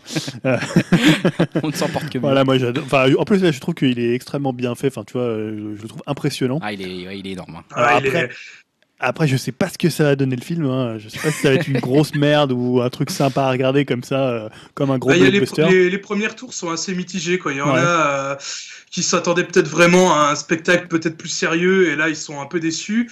Après, si, je pense si tu le prends vraiment comme un gros blockbuster, euh, voilà, qui tâche et qui, euh, qui envoie le, le pâté, on va dire, je pense que ça peut vraiment être sympa. Et euh, enfin, moi je trouve que ce trailer-là, euh, de, de tous les gros trailers qu'on a vus là de, de blockbuster euh, ces derniers temps, c'est celui qui m'a le plus plu. Alors peut-être parce que ça, pro- pro- ça propose peut-être quelque chose d'un peu nouveau, on Ouais. va dire. Parce que ça faisait longtemps qu'on n'avait pas vu King Kong, parce que par exemple Alien, voilà, on est un peu plus habitué. Euh, on va revenir aussi tout à l'heure sur les Gardiens de la Galaxie 2, ça a l'air d'être à le 1.5. C'est clair. Là, je trouve, je trouve que ça, ça amène quelque chose de vraiment euh, peut-être un peu plus neuf. Et je trouve que tous les plans où on voit King Kong de près et tout, ils sont assez dingues. Quoi. Ça a l'air d'être vraiment, à mon avis, euh, sur grand écran, ça doit être un spectacle total. Quoi. Oui, Voilà. je pense que c'est ça, c'est Ouais. vraiment le gros, le gros divertissement. On revient euh, au film du dimanche soir sur TF1, quoi, presque, hein, euh, sans, sans être, voilà, sans juger de sa qualité encore parce qu'on l'a pas vu. Ouais, quand, est-ce ça que la bande-annonce va être juste. Ça sort bientôt dans. C'est le 8 mars, dans là, deux- Ouais, euh, Bah, mercredi, je Ouais, crois. c'est demain. mercredi, ouais, c'est demain. Ouais. Effectivement, on enregistre. Donc c'est demain. hein, Au voilà. moment où vous écoutez, vous pouvez aller voir Vous King pouvez Kong, aller voir Skull Kong. Island. Kong Skull Island. Avec tout le bien qu'on vient d'en dire. non, mais c'est rare que tu sois hypé, toi, sur un projet un peu comme ça. Ah, mais j'aime bien King Kong en fait. Je sais pas, il y a un truc. Il n'y a euh, pas ce côté, a- j'ai pas l'impression, enfin moi j'ai pas vu la dernière version là, du trailer, mais il n'y a pas ce côté émotionnel un Non. peu qu'on peut avoir Que- un King Kong ouais, euh, c'est ça, qu'on voilà. retrouve dans le même dans le personnage de King Kong. j'ai euh, l'impression qu'ils vont juste lui balancer des grosses roquettes en pleine gueule Ouais, et qu'il va crier euh, et qu'il va gueuler et qu'il va mettre des coups de patte. euh. C'est King. Kong. euh, c'est quand même un singe qui tombe euh, amoureux finalement à la base. Bah Ouais, mais là, c'est King Kong version à Jason Statham, quoi. Là, il est là pour péter des culs. Il s'en fout. hein. C'est triple, c'est triple, triple X Kong. Ah, quoi. en plus, surtout dans le film de Peter Jackson, a- le King Kong, tu le voyais très après. Quoi. Ouais. Au début, il y avait tout un Ah ouais, truc ouais. sur euh, presque. L'île en elle-même aussi. Voilà, euh, il y avait l'île en elle-même. Bon, là, ça a l'air d'être quand même assez respecté. Mais tu avais toute la partie qui se passait à New York, euh, Ouais. voilà, où euh, il y avait une espèce de comme ça de Peter Jackson qui rejouait sa propre euh, célébrité du Seigneur des Anneaux. Mm. Il y avait un truc assez. l'exploitation Voilà. du, du singe, enfin Ouais, la bête de ouais, quoi. alors ça, oui, voilà, il, il se mettait en scène sur Exactement, ça. et- ouais. Et c'était assez intéressant, je trouve. Et Ouais. même après, tout ce qui se passe après. Alors, c'est vrai qu'on en avait parlé une fois, les, les, les CGI avaient pas mal vieilli. C'est le risque. ouais, il y avait beaucoup d'incrustations. Tu avais vraiment l'impression que ça sortait vraiment de l'écran. C'était la 3D avant l'heure. Euh, mais voilà, moi j'ai bien aimé quand même. J'aime beaucoup le film. Et voilà, donc voilà, comme je suis fan de King Kong, j'aime- mais en fait, je pense que j'ai une sympathie pour les singes à l'écran. Je j'aime beaucoup par exemple la planète des singes. Mon Ah, mais moi, c'est Non, mais le premier, là, la planète des singes, Ah, il est génial. le- oui. Enfin, le reboot, Ah, euh, de- du- même le, je parle même de l'original. euh. Attention, parce qu'il y a celui de, de Tim Burton qui est quand même une grosse Ah non, je merde. parle pas de celui-là. Ouais. Je parle de Non, mais- celui qui est avant Origins. Julien, Je suis Là. complètement d'accord avec toi. Ah, il Le... Ouais, ouais, le, le- celui avec James Franco. Ouais, avec James Franco. Ah non, mais ça, c'est des bons films. Ah, Non, C'était non. bien ça. Mais tant que tu défends pas celui de Tim Burton, moi ça me va. Ah, je l'ai pas vu bon. Tim Mais Burton. le premier de 1963, ça reste quand même un des meilleurs bah films ouais. Après, ils ont été Génial. un peu loin Selon avec moi. les Non, autres. après, c'est n'importe quoi. Après, c'est un peu loin. Euh, c'est- Après, Ouais, c'est les, sympathie quand même. les singes font du cheval, les singes font des trucs. Enfin, c'est c'est n'importe quoi après. Bon, dernier trailer et après on va finir avec la partie divertissement. hein. Euh, c'est euh, comme tu l'as dit un peu, Dim, hein, c'est Guardian of the Galaxy Oh là 1.5, voire 1.1 presque. Moi, bizarrement, cette bande-annonce, euh, la première fois que je l'ai vue, j'étais resté un peu de marbre, et puis à force de la revoir. euh, à force. Que ah, Dim va les voir je- 18 enfin, fois. Voilà, c'est euh, c'est des personnages que j'aime bien, j'ai envie de les voir évoluer. Alors, même si, euh, à mon avis, le film, je sais pas s'il va apporter grand-chose par rapport au premier, mais je suis content de revoir les personnages. Ça a l'air encore plus flashy, plus fluo que le premier. euh, je pense qu'il y aura des bonnes références à la culture pop. euh, Ouais. J'adore, j'adore la musique du trailer. Alors, je sais pas ce que c'est, faudrait que je recherche. Je Ouais, mais- plus- Ils auraient pu faire un truc un peu différent. Enfin, c'est la même recette que pour le 1 finalement. Quoi. La bonne musique, les références pop, le héros décalé qui sauve l'univers, euh, la bonne bande de potes qu'on n'attendait pas là. Ça a très bien marché. Et moi, je dis pas, le 1, je l'ai Ouais, trouvé bien, vraiment ouais. surprenant Ouais, et très agréable dans la. Alors après, dans le euh, moi, paysage, je, je- je suis pas mal sur les réseaux sociaux, euh, James Gunn, le, le réalisateur. et ouais. Je pense qu'il il nous cache beaucoup de choses. Euh, Je, je pense que là, il fait euh, un trailer aussi pour euh, bien brosser le, le studio dans le sens du poil, pour euh, Ouais. voilà voir un peu ce que eux ont envie de voir. Mais je pense qu'il y aura quand même des surprises dans ce film, et, qui va s'ouvrir sur Thor Ragnarok et sur Avengers Infinity Wars aussi. Quoi. Et il y a, on, tu sais s'il y a l'histoire du père de- du héros, etc. Parce qu'ils avaient parlé de ça à un moment dans le 2. Euh, que Ah, c'était bah, Est-ce que tu as regardé ce final trailer ou Bah, j'ai regardé, mais tu sais, je t'avoue Euh, que je regarde d'un œil. Hein. Moi, quand je vois ce truc-là, j'ai l'impression de l'avoir déjà vu dix fois. hein, donc, euh, Eh ben, tu n'as pas dû voir la fin du trailer et je t'inviterai à regarder à nouveau ce trailer pour, euh, pour voir la fin. Eh bien, j'irai sur Ah oui, pour regarder la fin de ce trailer. Est-ce qu'on a fini avec Alors là, moi, j'ai une news secrète. Ah, news secrète, je te vois prendre ta feuille, c'est pour ça que je pose la question à voix Ouais, parce haute. que on a parlé longuement des Oscars tout à l'heure, et bah, c'est l'occasion de vous interroger sur les films qui ont obtenu donc la statuette tant convoitée de meilleurs films avec le plus petit budget possible. Parce qu'en fait, c'est le cas de Moonlight, hein, le film de Barry Jenkins, euh, qui a un budget de 1,5 million de dollars Oh, et qui est devenu le film oscarisé le moins cher de l'histoire de la cérémonie. c'est bien vu. Euh, donc voilà, à votre avis, il y a, y Titanic exemple, Titanic, c'est 300 millions à l'époque de Ah, budget. J'étais donc, pas euh, loin, putain, 1,5, 300, merde. Donc, alors il y en a que- qui sont assez durs à trouver. euh, Il y en a que je connaissais pas d'ailleurs. Oh putain, bah, on est mal. Hein. Donc, Euh, euh, en fait, c'est une question très difficile dans le sens où t'en as pas un spontanément qui te vient à l'esprit en disant ça c'était pas cher. Non, ouais. Tu vois ce que je veux dire? On pense pas au film en disant c'est un budget faible quoi. Alors, pour des ordres d'idée, donc je vous dis le premier c'est Moonlight hein, de Barry Jenkins, donc c'est 1,5 million, et le dixième c'est 13,5 millions. Donc ça laisse une euh, voilà, entre, un- entre 1 et, euh, et, euh, 15 millions, on va dire. Putain, Ah, comme c'est- dur. hein. C'est hyper dur. Surtout que j'ai, euh, je sais plus quelle vidéo que j'ai vue euh, il y a pas longtemps qui parlait des Oscars et qui disait que généralement les films qui gagnaient le, le- le prix du meilleur, enfin le- l'Oscar du meilleur film, c'était pas forcément les films qu'on retenait le plus quoi. Alors là, il y a que- je vais vous, euh, un peu vous mettre. alors, le- par exemple, le, deux- le deuxième, moi je le connaissais pas du tout, c'est un film de Delbert Mann qui s'appelle Marty, un film de 1955 avec Ok. 3,2 millions. Alors par contre, le 2, troisième, c'est un film avec Sylvester Stallone. Oh putain. Rocky? Oui, Rocky. Tout à fait. Attends, pas cher comme ça, 1976. Rocky? Bah non, de John Avildsen, donc euh, 4,6 millions. Sérieusement? Ouais. Bah tu loues une salle de sport et puis Ouais, euh, voilà c'est bon, le tour est joué. Alors à moins que ce soit un autre Rocky, mais j'imagine. Non, non, mais je pensais eu, que c'était un peu plus cher que ça, tu vois. Enfin, avec l'inflation des films, maintenant, le moindre film coûte 25 millions de dollars, donc. euh, Donc un film dont on avait parlé quand on avait fait les nominations, c'est New York Miami de Frank Capra, ouais. euh, 5,9 millions. Alors un film qui s'appelle Tom Jones de Tony Richardson de 63. Donc un film d'Elia Kazan, 8,2 millions sur les quais. Alors un film plus récent euh, euh, qui avait eu l'Oscar, alors c'était euh, le réalisateur c'est Paul Haggis, si vous vous souvenez quel film c'était. Ah, c'était tra- Trafic euh, Euh, Non, comment non. ça euh, Ah euh, un truc en conf- pas confusion. Collision, non, collision. Ouais. Alors on avait beaucoup ouais. parlé à l'époque, moi je Ouais. n'ai pas trouvé que c'était C'était si pas terrible, ça. exceptionnel Je l'ai que vu, ça. tu vois, ça m'avait complètement Je me souviens, ouais, c'est. euh, un gros casting aussi, dans ce Ouais, c'était une espèce de film choral, euh, un peu ça. entre Inaritu et. euh, Ouais, bah il voulait faire son Inaritu. Donc ça coûte pas très cher, 8,4 millions de dollars, ça a dû être Pourtant, il y avait un beau casting, hein, putain. Bon, un grand film pour le coup de William Friedkin, L'exorciste Alors, non, French Connection, Ah oui. French Connection, 10 millions, vir- 10,8 millions. Euh, un film d'Oliver Stone, un film de guerre. Euh, les... Euh, Platoon Platoon, ouais. Platoon, il a coûté combien 13,3 millions. Merde. Voilà. alors. Et le dernier, le dernier, le dixième, hein, c'est un film de Milos Forman avec Jack Nicholson. Voilà, Ah, nid de coucou. Ouais, coucou, coucou qui a coûté que 13,5 millions Ouais, de, c'est pas de si dollars. cher, putain, quand tu vois le film que ça fait. Eh ben, écoute, intéressant, pas facile, hein. Ouais, pas facile. Sans la liste de tous les films oscarisés sous les, sous les yeux, limite. C'est dur, hein. Bah, j'étais prêt- j'étais pas loin avec mon Titanic quand même, ça va. je me donne un point. Écoute, je me donne un petit point. On va se retrouver pour la partie euh, divertis, euh, art ludique, Art ludique. où on va beaucoup parler de la Switch, hein, sans surprise. Allez, à tout de suite. Partie art ludique, partie jeux vidéo. Ah bon, vous l'avez vu, vous l'avez senti Switch. le gros partie, partie Switch, ouais, le gros teasing sur la Switch. On le fait aussi. On aura d'autres news aussi quand même. On aura quand même d'autres news, effectivement. Julien a fait son Il travail. y a du Microsoft, il y a du. Sony. il y a du- On parlera un peu des autres, effectivement, parce qu'il y, a des- il y a des bons chiffres aussi hein, dont on doit parler chez les autres, effectivement. Il n'y a pas que la Switch qui, qui fonctionne en ce moment. Euh, mais néanmoins, bah, sur euh, nous trois, on est déjà au moins deux à l'avoir, à savoir Julien et moi, et peut-être bientôt Dim. On en reparlera peut-être à la fin de ce podcast. Voilà, on aurait dû avoir aussi euh, donc. On aurait dû avoir Elohim, Elohim Chaton-Pute. euh, qui a Chaton-Pute, hein, Mais qui- euh, Amazon lui a toujours pas livré sa Switch. n'a pas sa Switch. Donc j'ai envie de te dire, salut pigeon, Elohim, si tu nous écoutes. hein. De bien être vénère. il On est désolé pour toi, mais pas trop, parce que nous, on a la nôtre. Wouh voilà. Donc ça, c'est deux petits messages perso. Plus sérieusement, parlons de la Switch. Julien, euh, allons-y. Euh, Tu l'as, toi, tu l'avais acheté, tu l'avais commandé, tu Ouais, l'avais je l'avais, réservé. je l'avais réservé. Donc j'avais pris moi la version néon, puisqu'il y a deux versions hein, pour ceux qui ne seraient pas au courant. Donc il y a la version dit néo- néon, donc la version avec moche, on l'appelle aussi. la je version crois. euh, bigou. Elle est pas si moche que Non, ça. Je rigole, elle est pas si moche. Euh, Donc c'est voilà. avec les deux couleurs. hein. Enfin, c'est la version. Peut-être t'as la version un peu gay et la version un peu triste. Ouais, c'est qui est- ça. que celle que tu as choisie. Celle la avec version les deux grise. stabilos. voilà, c'est deux stabilos. Euh, moi, j'étais pas convaincu, mais voilà, ayant euh, une fille, hein, c'est elle qui a choisi, qui a tranché devant mon indécision, donc j'ai pris celle-là. Mais bon, après, on peut toujours acheter des Joy-Con gris, hein, si on veut quand même avoir une grise. On achète deux Joy-Con gris, donc ça coûte quand même une petite blinde. Ouais. Euh, déjà, moi, première chose, quand, quand je l'ai eu, c'est c'est hyper rapide à installer. Ouais.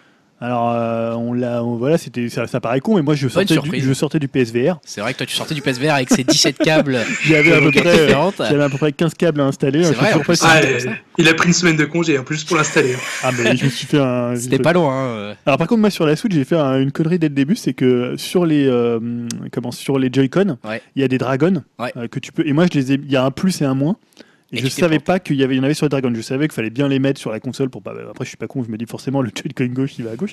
Mais il y en a aussi sur les dragons. Et j'ai d'abord mis le moins sur le plus. Ah et oui. j'ai mis une demi-heure à les enlever. Apparemment, c'est chiant à enlever une fois que tu ah, fais c'est ça. hyper dur, j'ai regardé des tutos sur internet pour pas complètement flinguer. euh, voilà, honnêtement, ceux Ça qui- commence bien. ceux qui l'ont pas encore, faites attention. Il y a des Voilà. plus et des moins qui sont pas hyper visibles parce qu'ils sont juste. euh, Mais c'est juste quand on met les dragons en fait sur les euh, Sur- voilà, les, sur les Joy-Con, hein, pour Ouais. info. Donc Ouais. c'est à dire quand on dé- détache le Joy-Con de sa manette Voilà. et qu'on en prend un dans la main en mode horizontal un peu pour jouer à d'autres jeux parfois. Ou, Et euh, souvent, ils conseillent de mettre une dragon. Déjà, ça fait que, des- ça fait que les boutons euh, derrière sont un peu plus gros. agréable aussi. C'est un peu plus agréable. Et tu as la dragon pour pas qu'un enfant l'envoie sur la télé ou l'envoie valdinguer sur un autre enfant que tu aurais, par exemple. Éventuellement, ce genre de choses pour éviter ce genre de drap. Donc, non, je disais, je trouve qu'elle est hyper rapide à Ah, c'est vrai que c'est un plaisir. hein. C'est vraiment la machine plug and play Ouais, euh, par, euh, par, euh, par essence. Quoi. Et puis, ils ont, on voit qu'ils ont facilité le process, qu'ils ont entendu les joueurs qu'on avait marre de connecter leur, leur, truc Nintendo à Internet de façon un peu complexe avec 1000 codes, 1000 machins.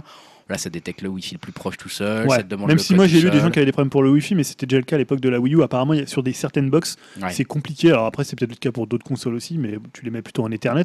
Là, puisqu'il n'y a pas de port Ethernet, hein, on Non, le rappelle, il faut acheter un adaptateur LAN ou avoir celui que tu avais pour la Wii. Ouais. Parce qu'il n'y en avait pas non plus sur la Wii U. C'est quand même un peu étonnant. euh. Mais il faut voir, faut voir que le dock, c'est vraiment, euh, il est en- c'est c'est tout cheap. hein. C'est un truc en plastoc qui doit faire, je sais pas combien de grammes. C'est Clairement, c'est, c'est tout léger. T'as euh, l'impression qu'il n'y a rien dedans, c'est un bout de plastique où tu mets ta Switch dedans et C'est il y ça. a le connecteur. Il y a pourtant, j'imagine, un tout petit peu de, de, de, de techno de dedans. techno mais... pour euh, passer le truc en 1080p pour, euh, pour upscaler, mais après tout se fait dans la console. hein. Ce, qui, ce qui peut te faire dire d'ailleurs que c'est peut-être plutôt une console portable Ouais. qu'une console de salon. Mais- Ça c'est peut-être un débat qu'on aura. euh, Tout ça est minuscule après, en mais- plus, hein, tout ça est tout Ouais, petit. oui, voilà. C'est vrai que moi, n'ayant jamais vu la Switch dans les de, de Mm. visu, euh, la l'autre découverte aussi, c'est quand tu reçois ta boîte, tout simplement. Ah oui, moi, je l'avais acheté ouais. chez Micromania.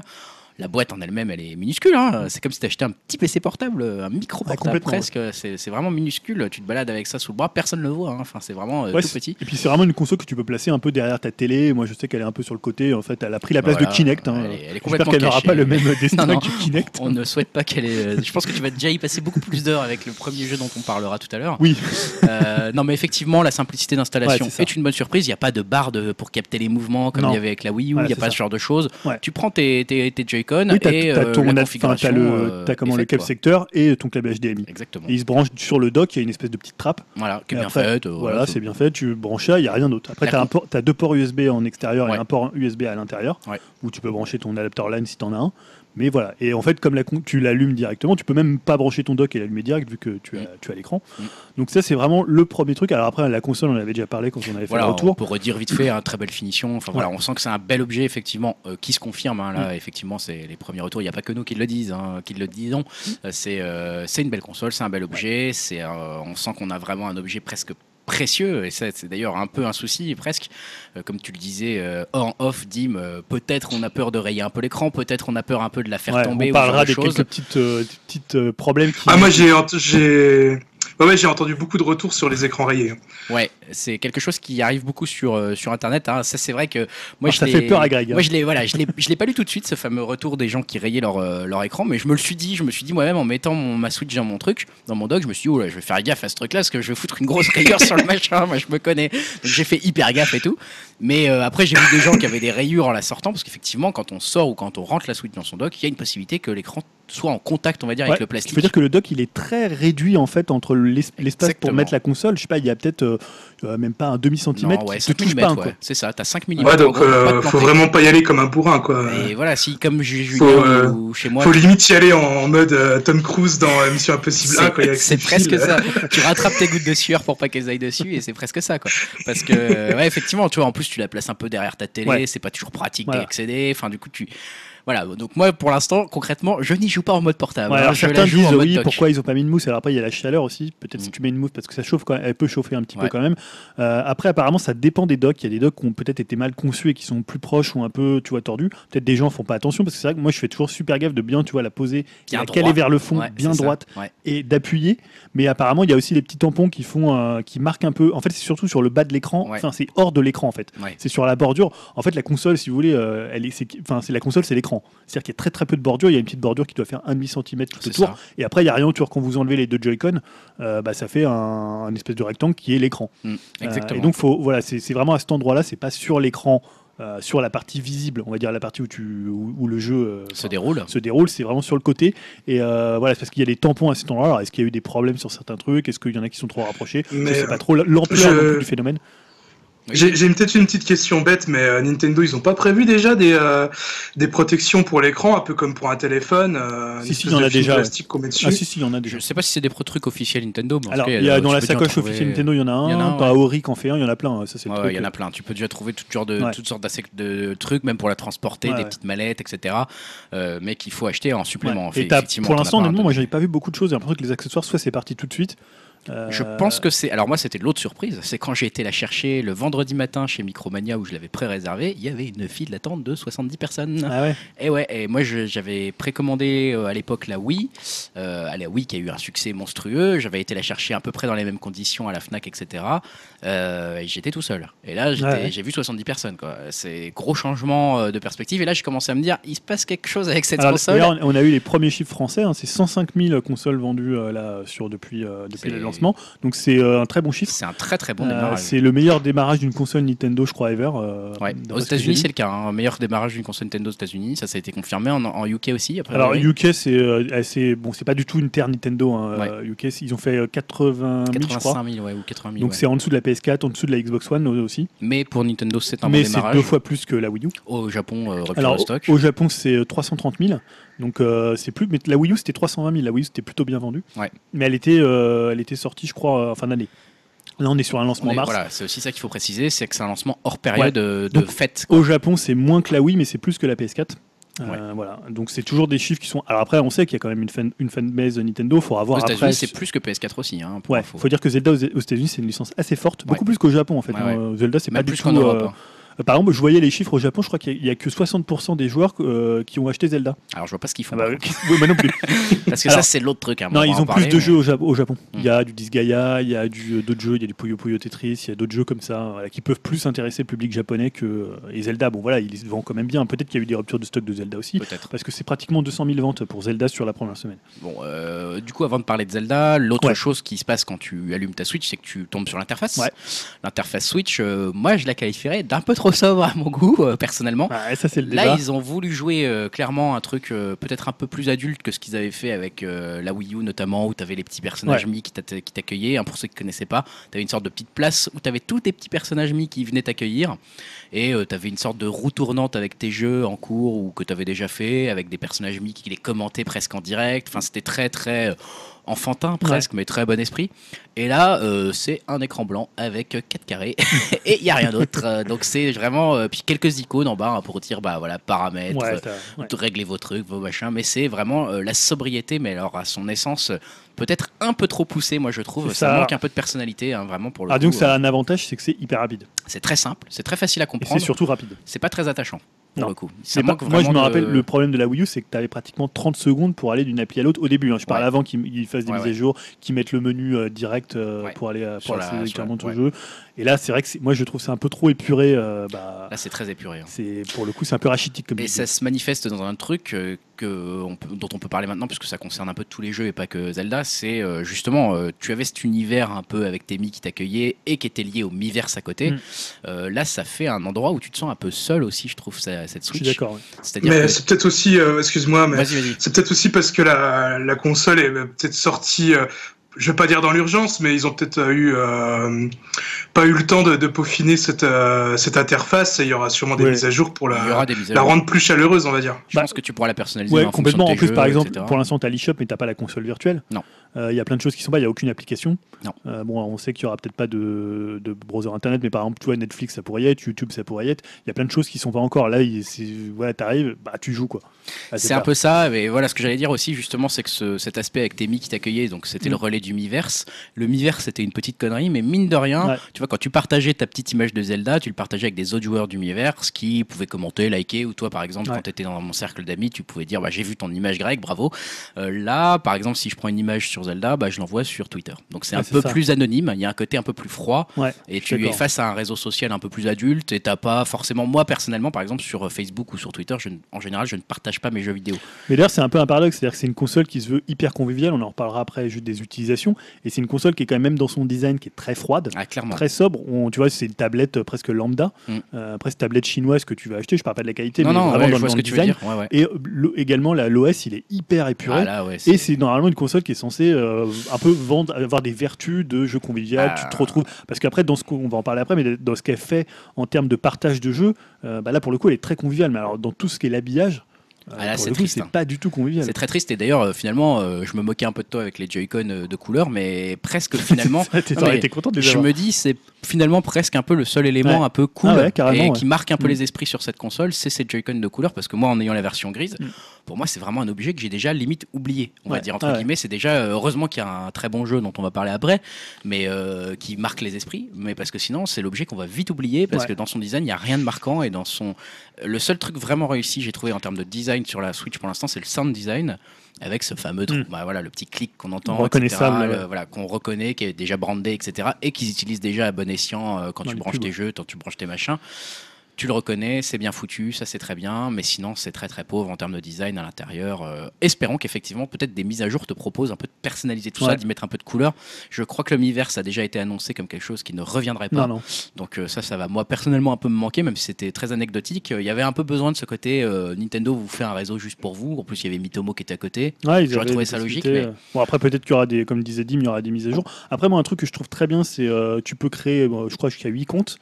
Et surtout, maintenant, avant, tu devais choisir le, la personne qui était. euh, que- quand tu ouvrais le jeu, tu choisissais qui avait le, enfin, quelle session tu ouvrais. Ouais. Là, qu'en fait, quand tu ouvres un jeu, tu, choisis la, Qui la, la session de, de quelle personne tu veux Ouais. que ce soit, en fait. C'est ça. Et ça, c'est assez pratique, Ça en se fait à chaque jeu quand tu changes de jeu. euh, tu peux dire bah là c'est Grégoire Ouais, qui joue, ouais, là c'est ma complètement. fille qui joue. Et ben moi je trouve ça vraiment une... alors qu'avant parce que moi je joue souvent avec ma fille donc des fois elle joue sur sa partie des fois sur la mienne selon les jeux donc après tu étais toujours obligé de changer d'utilisateur de revenir à son truc c'était super chiant Ouais. et là c'est un petit détail mais voilà je trouve Non, que c'est c'est bien fait. assez bien pensé pour le coup C'est bien fait. Autre chose bien faite qu'on peut mentionner très rapidement, on passera peut-être après au jeu si tu si es d'accord ou si tu as d'autres choses à dire, tu me le diras, mais c'est euh, l'aspect connexion au compte euh, Nintendo.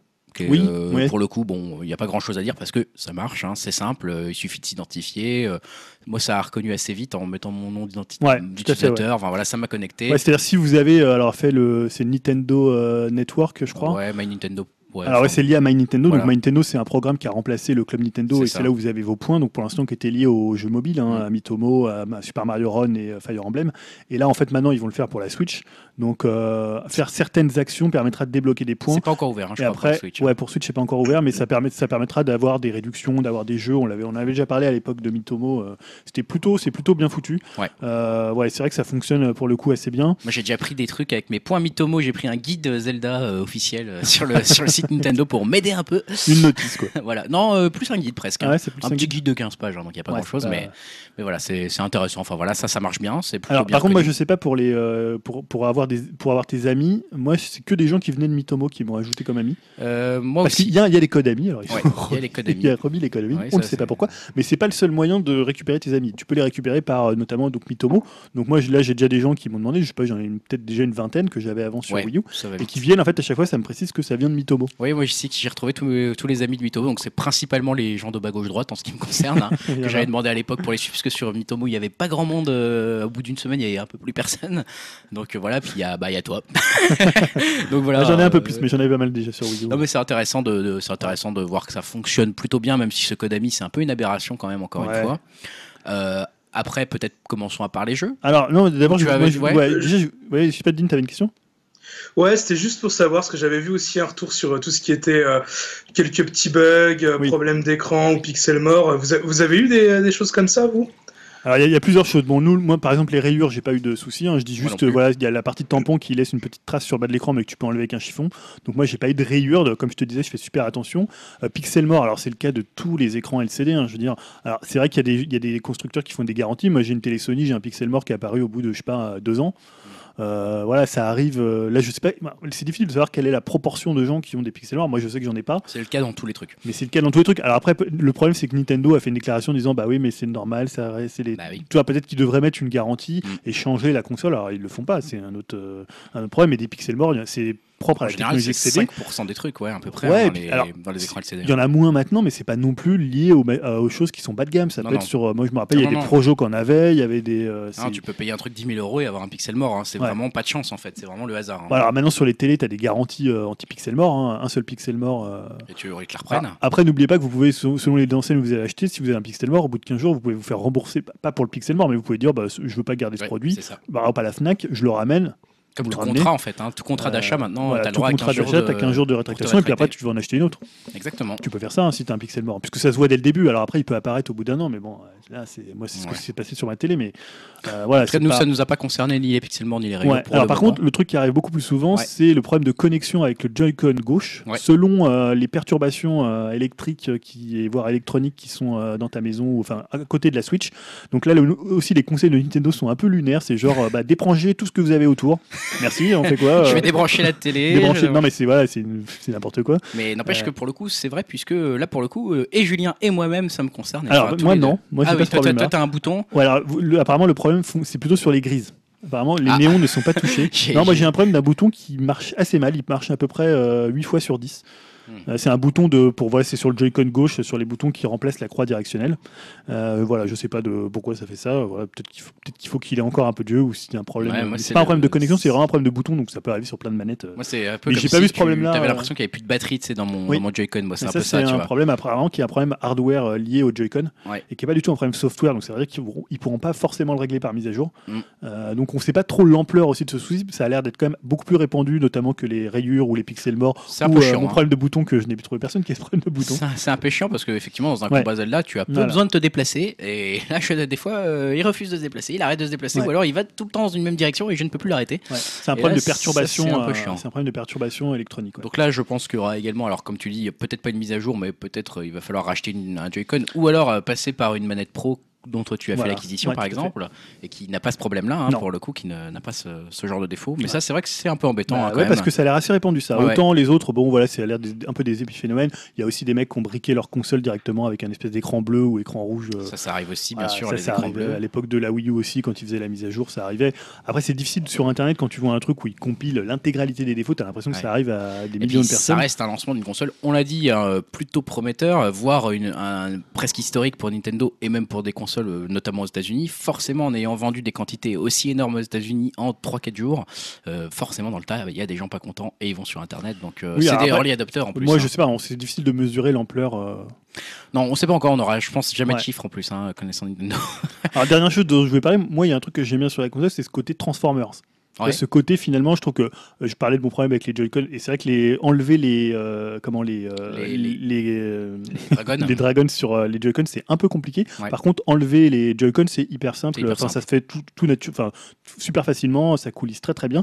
Et j'ai- j'aime bien ce côté Transformer où, où voilà, t'enlèves ta manette, tu la donnes à quelqu'un, il y a un côté. Et là, on parlait du partage, là, ça fonctionne très bien parce qu'il y a plusieurs utilisations des Joy-Con. Il y a le, bah, tu peux les laisser directement sur la console pour y jouer en portable.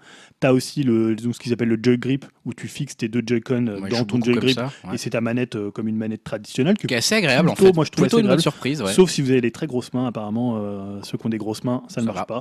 pas. Mais moi, je la trouve plutôt pas mal. Les courses des Joy sont un peu. Ouais. des, des, comment, des sticks sont un peu courtes. Vrai. Moi, je préfère pour, pour ce côté-là la manette pro. Mais voilà, je trouve que pour jouer à Zelda, bah, ça, fait, ça fait le job. Ça fait largement. Et il y a aussi ce côté où tu peux mettre ta, ta, ta, ta- comment, ta Switch directement posée sur une table. Sur une table avec son avec petit socle derrière. socle qui est pas- Ils auraient peut-être pu le mettre milieu, peut-être, ou en mettre deux, peut-être. Ou le pencher un peu plus, peut-être. Peut-être, ouais, parce que- peut- Elle est un peu droite. Quoi. Elle est un peu droite, ouais.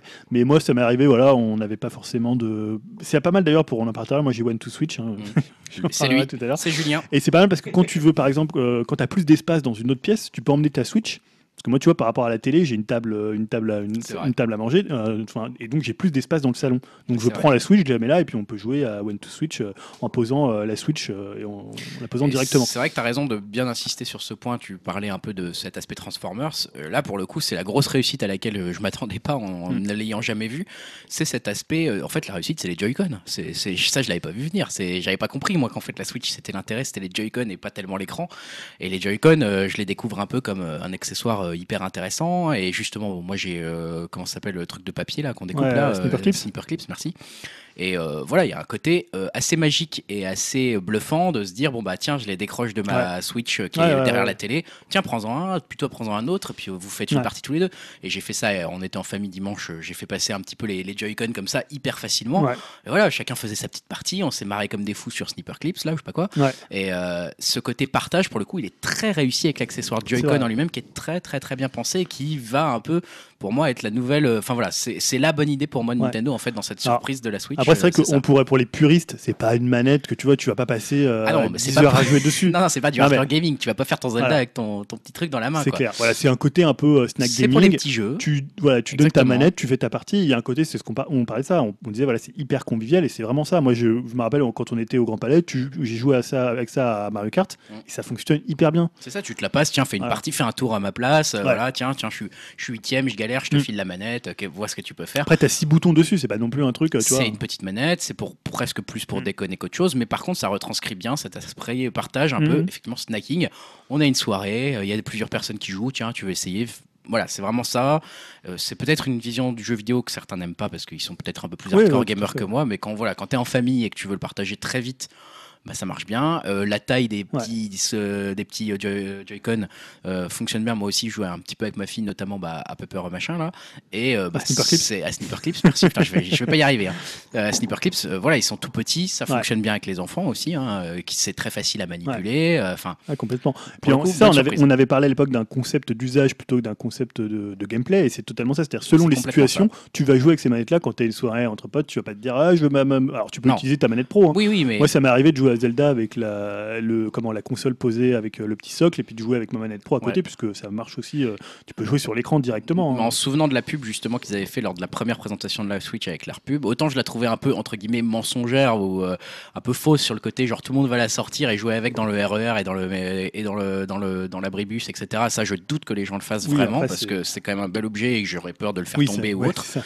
Par contre ce côté euh, qui était un peu retranscrit dans la pub de tiens je te file ma manette on joue ensemble vite fait. Euh, ça, pour le coup, ça marche vraiment en vrai, quoi. C'est c'est très facile et on a envie de le faire et ça, ça marche. Et mais on n'a pas dit, mais c'est-à-dire que le, le- comment le concept même de je passe de, du portable au salon, ça fonctionne hyper bien. Ah oui, par contre, ça ça, dure voilà. deux secondes. C'est-à-dire tu Ah, prends ta console, pas, tu la poses. Si tu as la télé, euh, la télé allumée, ça se met Quasiment pratiquement directement.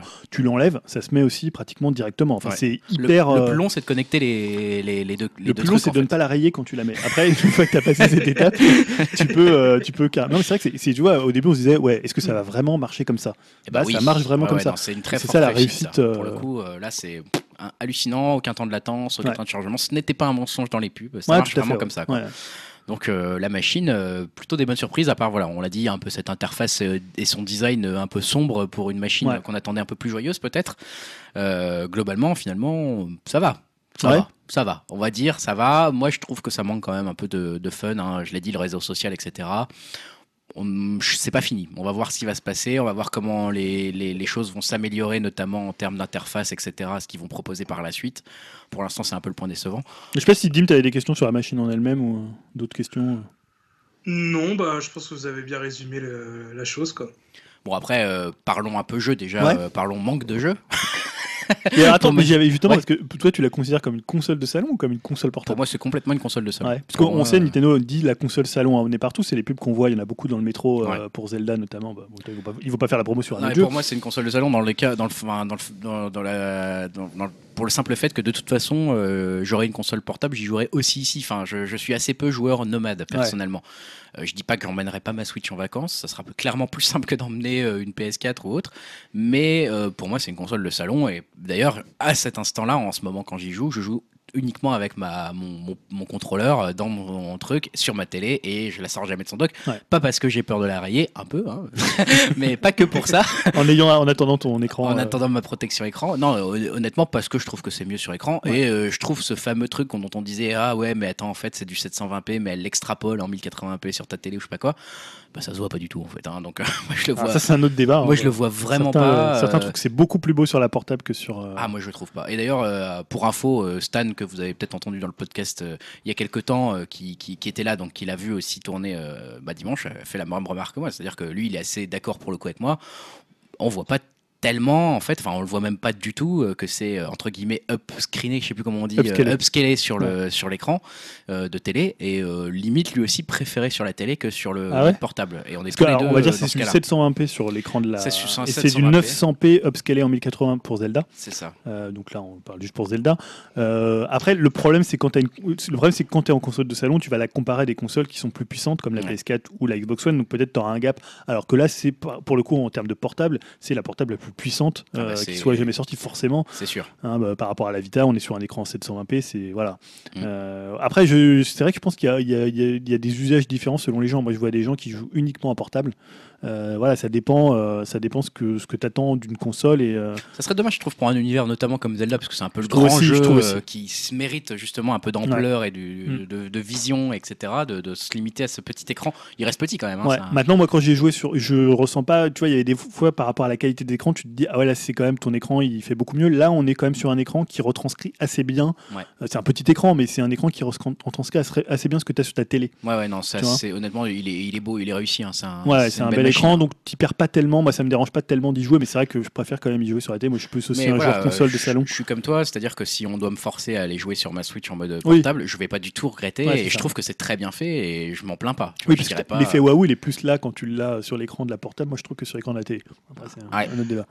Ouais, je, je pense que beaucoup d'utilisateurs peut-être vont l'utiliser justement en portable au début, euh, justement pour cet effet waouh. Et après, euh, c'est vrai que c'est quand même plus confortable de, de Mm. jouer sur une télé. Quoi. Donc, euh, Mm. je pense que ça peut vraiment bien dépanner. Ou pour euh, si tu as un déplacement Ouais, ou des vacances, tu peux la prendre avec toi en, en mode portable. Mais je pense qu'après, la vraie finalité, c'est quand même de jouer sur une télé. Comme tu disais, Greg, euh, un Zelda, que- surtout un jeu de, de cette ampleur qui a l'air d'être quand même vraiment euh, magnifique et euh, vraiment très bien. Je pense que ça se profite, on en profite quand même plus sur une télé que sur euh, un petit écran. Quoi. Bah, Après, tu as des profils de gens qui ont beaucoup moins de temps de jouer chez eux pour X raisons. Exactement. et qui font beaucoup de transport, euh, tu vois, qui vont Ah prendre oui. le train. Moi, je travaille à la maison, donc. euh, Donc voilà, c'est quand tu fais beaucoup de transport, ça peut être intéressant. Tu peux faire ton Zelda, euh, voilà, dans une Je- bonne je qualité, suis le même de jeu. savoir si on en verra beaucoup dans les transports quand même. hein. Parce que là, ça y est, elle commence à bien se vendre, notamment en région parisienne, j'imagine. Vu déjà le nombre de personnes que j'ai vues devant moi à Micromania, salaud Ah, il y en a 105 000 pour l'instant. Euh, Je me dis, on va forcément euh, avoir des gens là sur en région parisienne qui ont plusieurs heures de transport par jour, forcément, et qui ont une Switch. Est-ce qu'ils vont la sortir ou pas? Je ne sais pas. Je ne sais pas. Je suis curieux, tu vois, de me Ouais. dire, euh, est-ce qu'ils vont avoir peur de la faire euh, voler ou pas? Enfin, Bah, moi, je sais que si je la sors, ce sera plutôt, tu vois, dans les trains, genre grande ligne, quand tu pars Ouais. pour faire au moins une Ça, heure de train dans le métro, je vais pas la sortir, quoi. C'est ça. Bon, après, voilà. Euh, les jeux, il n'y en a pas beaucoup. Bon, le jeu, Non, euh, mais non. ouais, c'est un peu ça. hein. Ça, c'est, il faut en parler quand même. pour un lancement de console, je suis quand même, je reste, même si je l'ai acheté, etc. Au final, j'ai craqué. euh, je reste quand même un peu outré par cette sortie de console Ouais, sur laquelle on nous propose famélique quand même. hein. un jeu, en gros, un Qui est aussi dispo sur Wii U. qui est aussi dispo sur l'ancienne console, et à côté de ça, des petites expériences, euh, notamment One to Switch euh, que tu as, qui euh, méritent ces mauvaises notes visiblement dans la Alors, presse. c'est ouais, compliqué. On va pas faire une critique complète Non, du non. jeu, mais qui, est, qui, qui est un- qui est pas un jeu, enfin, qui est un jeu déceptif, qui est un jeu d'expérience, qui est un jeu plus de snagging justement. Ouais, qui est un jeu, alors qui, pour le coup, c'est ça, c'est le problème, c'est à qui s'adresse One to Switch. Ouais. Je pense qu'il s'adresse plutôt si tu as par exemple euh, une famille qui a plus envie de jouer comme ça de temps en temps, euh, des enfants, ça marche très bien avec les enfants, euh, des gens en soirée, c'est comme, c'est moins pour moi immédiat par exemple que pouvait l'être Wii Sport. Ouais. Je pense que Wii Sport avait un potentiel énorme, compréhensif. Là, tu as des jeux où parfois tu ne comprends pas trop les règles. Alors, c'est pas, pas, pas tous, hein, il y a 28 jeux. Et en fait, je trouve que tous les jeux où tu dois gesticuler, euh, un peu époque, tu vois, où tout le monde jouait à Just Dance, Ouais. je trouve ça assez insupportable. C'est-à-dire, il n'y a pas du tout de précision, tu fais un peu, un peu n'importe quoi. Euh, Il y a des jeux, par exemple, je pense à notamment Podium, où tu dois défiler après faire des pauses, des trucs où tu imites euh, le voisin, enfin, des trucs voilà, qui sont très liés à ce qu'on faisait en motion gaming euh, vers 2007. Ouais. Hein, ce qui était un peu énervant, ce que les gens faisaient dans les maisons de retraite. Pourtant, j'adore Wii Sport, mais après, il y a eu plein de jeux comme ça où tu devais faire des trucs et finalement, c'était plus le fun que la précision. Alors après, ça se défend aussi comme, euh, comme position. Par contre, tous les jeux qui utilisent la vibration, euh, ça fonctionne très bien. Je pense notamment au, à coffre-fort où tu dois en fait euh, tourner ton, voilà, tourner ton Joy-Con et il y a un moment, il y a une petite vibration un peu plus importante que les autres, mais très fine, hein, très, très Mm. peu perceptible et ça, c'est assez bien foutu. Et à ce moment-là, tu dois t'arrêter à ce moment-là, comme si tu, bah, tu ouvrais un coffre-fort. Tu te dis pour certains jeux, ça peut être pas mal. Tu as un espèce de jeu avec euh, coffre au trésor. Bon, tu as le jeu où tu traites des vaches. On peut dire que c'est un peu pourri, mais tu sens, as la sensation euh, de la traite est quand même pas si mal rendu que ça. Ouais. Le jeu des billes, on en avait parlé, où tu comptes les billes et tu as vraiment l'impression qu'il y a des billes dans ton Joy-Con. Ça c'est fort quand même. Donc voilà, tout ce qui concerne la vibration, je trouve ça très bien. Mais après, c'est quand même un jeu euh, habillé quand même. d'un- C'est assez douteux. Euh, Enfin, ça ressemble pas du tout à du Nintendo Ouais. euh, dans l'habillage. C'est-à-dire quand on se souvient des, des parties games qu'ils ont fait comme Wario, euh, même même Lemmy, tu vois, Lemmy c'était un truc très Nintendo finalement. Ouais. Là, c'est un habillage bah, un peu comme ce qui avait été le ce qui avait été fait pour leur pub de présentation, un truc entre du lifestyle et un truc un peu un peu ridicule. Enfin, la DA est quand même assez euh, assez étrange. elle est assez particulière. Elle est parfois c'est de mauvais goût. T'as notamment ce truc avec le bébé. Moi, je trouve ça horrible. C'est le truc où tu as un bébé qui pleure et tu dois bercer ta Switch. Pour l'endormir, littéralement, donc je l'ai fait.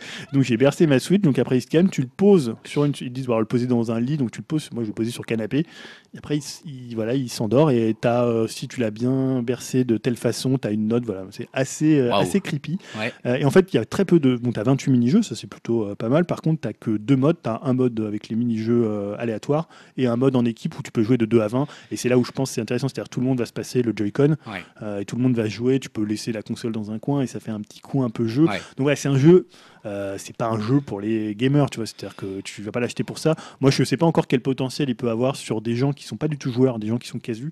Euh, je suis pas sûr que ça va fonctionner en fait. Mm. Parce que d'ailleurs, quand tu le vois, les, tu vois, il y a, tout le monde a acheté le Zelda et, Personne et ne le tu prenait. le vois partout dans les. Non, les étagères étaient pleines de Hand to Switch dans tous les Alors, magasins. Pour Euh, l'instant, ils n'ont pas fait la promo. Peut-être qu'ils attendent et qu'ils vont le refaire à Noël. Peut-être qu'ils auraient dû l'inclure dans la console. Oui, ça, je pense qu'ils auraient dû l'inclure. Mais je vois pas le potentiel, tu vois, ouais, c'est vrai que c'est compliqué de le vendre. Euh, hein. T'as pas Wii Sport, il suffisait de Ouais, montrer quelqu'un qui voilà. joue au tennis, c'était vendu. Euh, je dis pas que ça peut pas faire marrer. Je pense que si tu joues en soirée, tu peux te marrer. Ouais, euh, c'est pas ce qu'on Il a- dit, il y a pas de souci. Moi, j'ai joué avec ma fille, mais même au bout d'un moment, je crois qu'elle en avait déjà un peu marre, quoi. Ouais. Ah, Il y a des est trucs qui l'ont. Il y a des euh, trucs qui- Rappelons qu'elle a quoi 6 ans. hein. 6 ans. ouais. Il y a des trucs Donc, qui l'ont fait marrer, il y a des trucs qu'elle adore et je pense qu'elle a quand même envie de d'y rejouer. Mais euh, voilà, c'est pas aussi immédiat que pouvait l'être Wii Sport et voilà, je suis un On peu n'est pas emballé. sceptique sur le, le potentiel, voilà, il y a- et sur aussi sur l'habillage, je, je reconnais pas trop le, le fun de Nintendo. Passons Bon, sur. euh, J'y reviendrai, hein, peut-être, je oui. ferai un conseil dessus. on, on ver- on verra si on en reparle peut-être dans deux semaines. On va, on va aller un peu plus vite peut-être sur Ouais. euh, bah, Sniper Clip. On Ouais. en a parlé. hein, c'est vite fait. Donc le concept, c'est qu'on chacun on a un Joy-Con, chacun dirige un petit personnage fait de papier qu'on voit en 2D euh, et qui peuvent se superposer l'un l'autre. Et grâce à une touche, on se coupe. On peut faire Ouais. des formes dans l'autre, hein, entre guillemets. On peut lui couper une partie pour le, le- lui faire une forme un peu en triangle, Mm. faire une forme d'étoile, l'arrondir un petit peu, etc., etc. Le but étant bah, éventuellement de remplir des espaces euh, dans, dans la forme, hein, donc d'essayer de prendre une forme un cœur. euh, indéfini, voilà, à deux. Donc on doit un peu tous les deux essayer de se faire en forme de cœur, donc en, en se coupant les bons endroits, etc. on a des mécanismes à- sur lesquels Il y il a des appuyer. mécanismes à appuyer, il y a des choses à attraper, donc il faut se découper de façon à faire une forme de pince, de crochet, de choses comme ça, euh, de façon à tenir un ballon, par exemple, il faut faire une sorte de bol euh, grâce en coupant l'autre pour qu'il fasse un bol qui porte le ballon, qu'il aille marquer un panier, etc. Enfin, il y a plein de petits mécanismes et pour le coup qui ont été, euh, on sent que c'est le jeu bien pensé, qui Ouais. a son concept et qu'il exploite jusqu'au bout et de manière euh, assez surprenante. Alors moi, j'en ai pas fait énormément. Je... Toi, tu l'as acheté aussi, Julien, ce, ce jeu-là? Euh, ouais, je l'ai acheté, ouais, machin-là. tout à fait. ouais. Et euh, voilà, bon, pour l'instant, on a fait. euh, j'y joue avec ma fille, on y a joué en famille aussi. voilà, on a atteint le monde 2. Donc on a. Ah, t'as été quand même assez ouais, loin. On est à la fin du monde 2 là. Et euh, c'est honnêtement très plaisant, ça fait la blague, c'est la prise en main rapide, c'est facile à comprendre. Et pourtant, il y a du challenge quand même assez vite, même. hein. Dès le monde 2, euh, on commence à trouver des mondes où on se dit Oula, ok, là, il va falloir réfléchir, on va se poser, on va faire un dessin. Enfin, certains, tu te retrouves à dessiner Ah ouais sur une feuille ce qu'il faut faire avant, avant de te lancer Bah, dans le truc. j'ai pas encore réussi à mesurer la, la dif- la difficulté du jeu. J'ai vraiment fait, fait, quoi. J'en ai fait 7 ou 8 pour l'instant des niveaux. Ouais, bah ça, le- le- honnêtement, le premier monde euh, est facile. Ouais. Le deuxième monde est facile encore, mais tu sens vers la fin du deuxième monde qu'il y a des concepts qui se dégagent qui peuvent être intéressants. Par exemple, tu dois euh, piloter un personnage de bande de, de jeu vidéo toi-même, et en fait, tu dois creuser dans un château de papier. Tu dois creuser des formes pour lui faire faire un chemin dans ce château de papier. Et du coup, tu dois lui faire euh, un dessin assez précis pour pas qu'il croise de monstres. Il faut qu'il ramasse les, les- les- les joyaux, etc. Donc, on est encore sur quelque chose de relativement euh, casual. hein. Ouais. Si tu te- si tu t'exerces bien en, en 10 minutes maximum, le niveau est terminé mais euh, ça devient un peu plus intéressant et on sent que les idées sont un peu plus exploitées. Honnêtement, bon jeu, sympa, vendu 20 euros sur le eShop.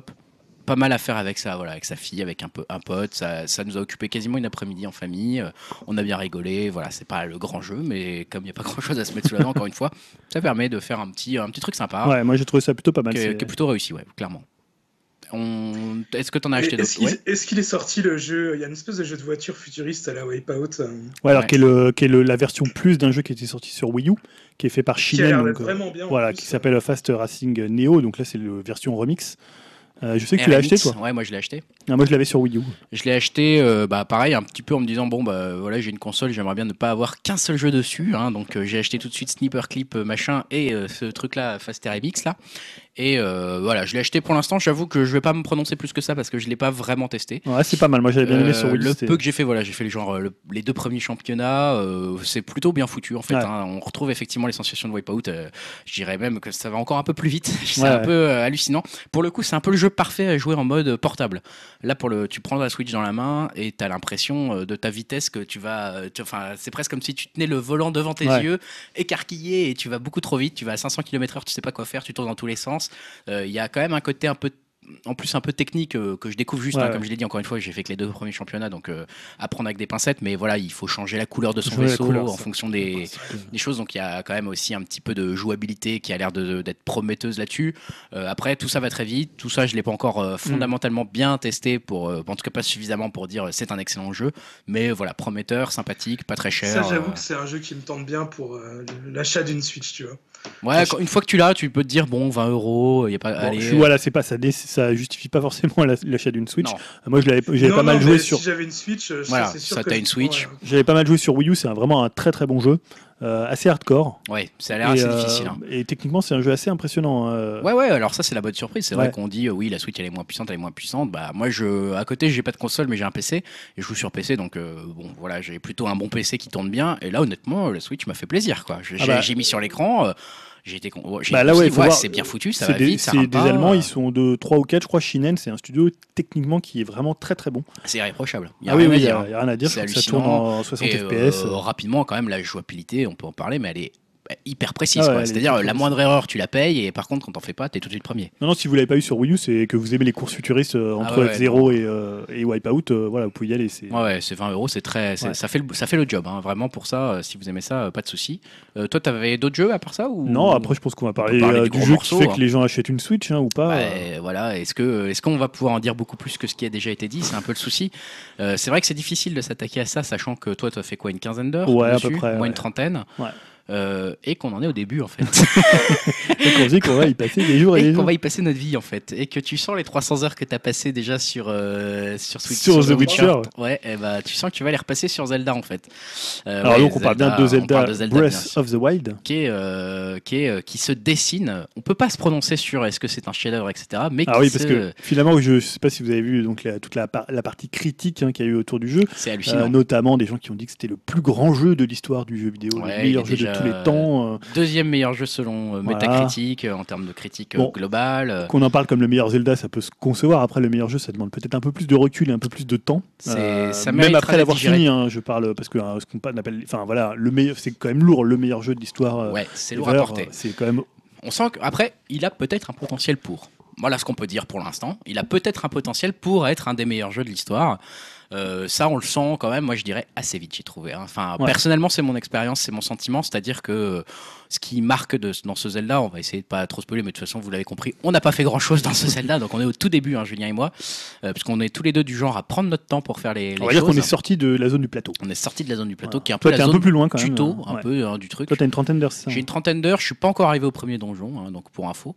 Ouais. Euh, donc euh, on en est loin. En attendant, il y a les, les sanctuaires, Voilà. comme on appelle ça, Les qui shrines, sont, ouais. mais qui sont, euh, bon, là je, je- je rentre un peu dans le détail, mais qui sont exactement ce que moi perso je voulais trouver dans un Zelda, c'est-à-dire des endroits où tu as des énigmes, où tu dois faire des choses, mais où il n'y a pas de monstres qui viennent te buter euh, toutes les deux secondes. Alors, il peut y avoir des, il peut y avoir des combats apparemment. Il y a des combats et il y en a un putain. Enfin bref, ça c'est l'autre truc. Donc pour, pour dire, il y en a une centaine apparemment dans tout Ouais, le jeu. Il y en a une centaine. euh, Euh, C'est des points qui te permettent un peu de te téléporter, d'apprendre des choses, de mettre en place des mécanismes, de comprendre des mécanismes. Ouais. Et euh, bah, du coup, de récupérer après des orbes qui sont, euh, quand on a 4, tu peux les convertir en un cœur supplémentaire ou un peu plus de- d'endurance, hein, puisqu'il y a une jauge d'endurance dans ce Zelda. Euh, donc voilà, ça c'est pour le, le petit principe. Mais effectivement, on est d'abord dans cette zone un peu de, de tuto, finalement, le plateau. Comme tu disais, Julien, où toi, tu es déjà resté 15 heures, bah, moi aussi à peu près. Voilà, hein. pas, pas bon, ou une dizaine d'heures. ouais. Ouais, moi, je suis resté une quinzaine d'heures à peu près, et euh, pff, qui est déjà, euh, qui pourrait déjà être un jeu en soi, Oui. mine de rien, parce que bah, c'est la zone où tu apprends un petit peu à te servir de ta tablette Sheikah, hein, en Ouais. fait, ta, ta- ta Switch concrètement. Et de ces différentes aptitudes que tu vas récupérer, en tout, en, tout ça en t'expliquant un peu l'histoire euh, de Zelda et de Link dans cet épisode-là. On va pas spoiler là-dessus. Euh, en tout cas, euh, bah voilà, là tu sens quand même assez vite le potentiel du jeu. J'ai trouvé, notamment sur ces fameuses euh, bah, choses que tu récupères dans ta tablette et ce qu'elles peuvent permettre de faire. Euh, voilà, le manipuler euh, des éléments, manipuler de l'eau, de la transformer en glace, manipuler euh, des éléments en métal, notamment voilà avec quelque chose qui permet de faire voler les Ah, parce cubes que- de métal, Ah, ce etc. qui- pour ceux qui connaissent pas forcément la licence, avant on avait un, un cheminement assez simple, c'est-à-dire que tu trouvais en fait, tu t'arrivais dans un donjon et tu trouvais finalement un objet euh, qui t'apportait un nouveau ga- gameplay et qui était complètement lié à ce donjon et qui te permettait de résoudre les énigmes qui étaient dans ce Ah, donjon. voilà, Si tu trouvais l'arc, il fallait tirer des flèches partout. Voilà, quoi. voilà, tout à fait. Si tu trouvais les bombes, il fallait exploser des trucs partout. Ouais. Là, c'est complètement différent. C'est-à-dire que dès le début, ils vont te donner, pratiquement, enfin, dès le début, au bout de je sais pas, deux heures de jeu, ils vont te donner l'intégralité des pouvoirs euh, qui sont disponibles dans le jeu. Ouais. Et ensuite, c'est-à-dire que ces pouvoirs, tu vas pouvoir les expérimenter partout. C'est-à-dire qu'ils Ouais. servent, je sais pas, et parfois il y a des coffres qui sont cachés dans l'eau, bah, tu vas pouvoir les récupérer euh, avec La force la force magnétique, magnétique. Tu vas pouvoir faire des blocs de glace un peu où tu veux. En fait, tu vas pouvoir complètement t'amuser par rapport à la physique qu'ils ont créée. C'est vraiment un jeu où la physique est hyper importante. Elle est hallucinante. Elle est hallucinante. bourré d'idées, mais hallucinante. Une fois que tu as découvert ces quatre pouvoirs, moi je me suis dit, putain, l'idée des pouvoirs, elle est sympa. Voilà, pouvoir geler l'eau pour Ouais. en faire une plateforme, c'est une bonne idée. Euh, pouvoir euh, déplacer un objet euh, magnétiquement, etc. La force kinétique, où tu, en gros, tu, tu figes un objet dans son propre espace-temps et en le frappant, une fois qu'il va retrouver son espace-temps, bah, il va garder la force que tu lui as inculquée Mm. en le frappant. Donc si tu le frappes d'une certaine façon, bah, un gros rocher qui était immobile va pouvoir partir comme une espèce de balle de golf hyper loin d'un coup. Et euh, en fait, quand tu commences à comprendre rapidement, euh, au début, dans tes, dans tes petits donjons, là, dans tes petits euh, sanctuaires, ils t'expliquent le c'est principe. ça. Voilà. T'as un- C'est une sorte de tuto. Si tu as envie, dès, en- dès, dès que tu sors de ça, tu vas pouvoir trouver un rocher, faire un- une force kinétique dessus et commencer à t'amuser avec. quoi. Ouais. Et là, s'ouvre un monde à toi qui va être monstrueux parce que tu sens que les possibilités sont quasiment infinies. Le, le truc étant que, en fait, non, les développeurs ont pensé à toutes les possibilités et qui vont te les foutre dans des donjons et dans lesquels il va falloir exploiter euh, toute ta jugeote pour essayer de comprendre euh, comment on va faire bah, pour se servir à la fois euh, de la force kinétique et en même temps la manipuler avec une autre force, etc. etc.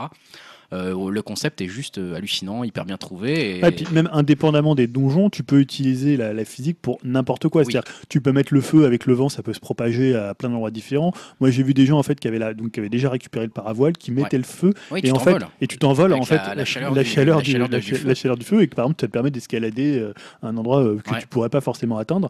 Tu peux par exemple, je sais pas, moi, il y a des trucs tout cons, mais par exemple, on- avec ma fille, on s'amusait tu sais, à prendre des tonneaux. Et à les lancer depuis une. pan- Enfin, on montait, il y a des fois des, des collines Ouais. comme ça qui sont un peu plus hautes, et tu pouvais lancer des. On lançait des tonneaux.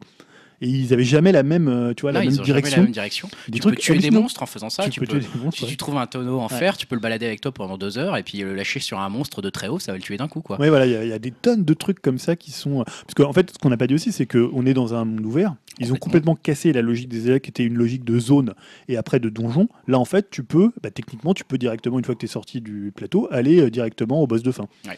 Bon, faut- Courage. bon courage. Mais simplement, tu peux faire tout ce que tu veux dans n'importe quel arbre. Alors, en fait, tu as quand même des points d'attention. Ils te disent, bah, allez à cet endroit-là, il y a des euh, balises. T'as un système de quête. Mais personne te prend par la main pour te dire, Non. faut aller là-bas. Et d'ailleurs, alors ça c'est un peu le moment perturbant du Zelda, euh, qui un peu révèle un peu son esprit, peut-être un peu plus difficile que certains autres Oui, Zelda, hein, pour le coup, on va en parler, je pense, c'est le moment. Euh, C'est-à-dire qu'une fois que tu quittes le plateau, eh ben t'es un peu perdu dans ton truc et tu sais pas trop quoi faire. Et tu sens bien, t'es pas perdu dans le sens où tu sens bien qu'il faut suivre le chemin sur lequel on t'a mis et qu'on t'a un peu indiqué genre va à tel point, mais euh, t'as pas de carte, t'es perdu dans un Ouais. endroit sans carte, t'as des monstres face à toi, tu ne sais pas comment les battre, t'as des armes que tu casses en leur tapant dessus. Ouais, les armes, c'est- Euh, tu, tu te sens très vite en fait euh, à la fois dans un monde désolé et un peu seul, mais en même temps tu es un peu content d'être seul parce que si tu rencontres quelqu'un, tu te fais tuer assez vite quoi en gros.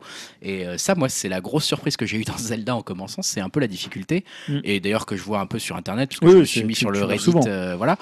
Euh, je commence à parce que sur la croix sur la sur ta carte ils gardent les les, les t'as un croix, un- une croix rouge Ouais. qui se dessine à l'endroit où t'es mort des game over je commence à en avoir pas mal hein, si tu veux il y a beaucoup de points rouges sur ma petite croix sur ma petite carte à moi Ouais, parce qu'on va préciser une chose, c'est-à-dire que le monde ouvert est très très grand. Il Et en fait, ouais. toutes les zones sont accessibles, mais en fait, au début, sur ta carte, elles sont noircies. Tant que t'es pas allé un peu à la manière de- des jeux Ubisoft, tant que t'es pas allé dans, euh, dans les tours. Dans le, une point, des- le point le plus haut voilà, quoi, de le la, point le plus haut carte. de la carte, il y a différentes tours qui sont positionnées et qui vont en fait dévoiler non pas ce que tu peux faire sur la carte, mais simplement la topologie de la carte, la géographie de la carte. T'es déjà qui- tellement content de l'avoir. Voilà, ce qui est beaucoup plus intelligent que de te dire ah tiens il y a le point A, il y a le point B, il y a le point C, parce que l'intérêt maintenant dans le jeu, parce que euh, la structure des mondes ouverts aujourd'hui dans, les, dans le jeu vidéo moderne, c'est simplement de faire des balises et Mm. d'aller d'un point à un point B. Il faut voir que les mondes ouverts aujourd'hui, c'est pas du tout des lieux de liberté, c'est des lieux, tu prends The Non, Witcher, c'est des tu- lieux où tu vas d'un point A à un point B. et il faut les suivre un petit peu. Alors que là, ils remettent en fait euh, en question ce, ce départ et cette arrivée pour s'intéresser simplement Au bah, au chemin ouais. entre le point A et le point B. Et c'est ça où c'est plus Et intéressant. alors c'est la révolution de ce Zelda, Voilà. c'est que. Alors, je sais pas si on peut parler de enfin, révolution, parce que je sais que des gens me disent, me disent ah, mais pourquoi on dit que c'est une révolution Non, ce c'est l'apport en tout cas, c'est l'apport, c'est le point de vue de ce Zelda qui propose autre chose et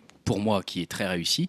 Et où, voilà, où au lieu de parler de la difficulté, etc., parlons du, du fondement du jeu, c'est cette liberté d'explorer Ouais, voilà. qui est retrouvée c'est- complètement. ouais, C'est-à-dire que la première fois qu'on était dans un GTA, on avait l'impression d'explorer dans GTA 3 par exemple, hein, la première 3D, etc.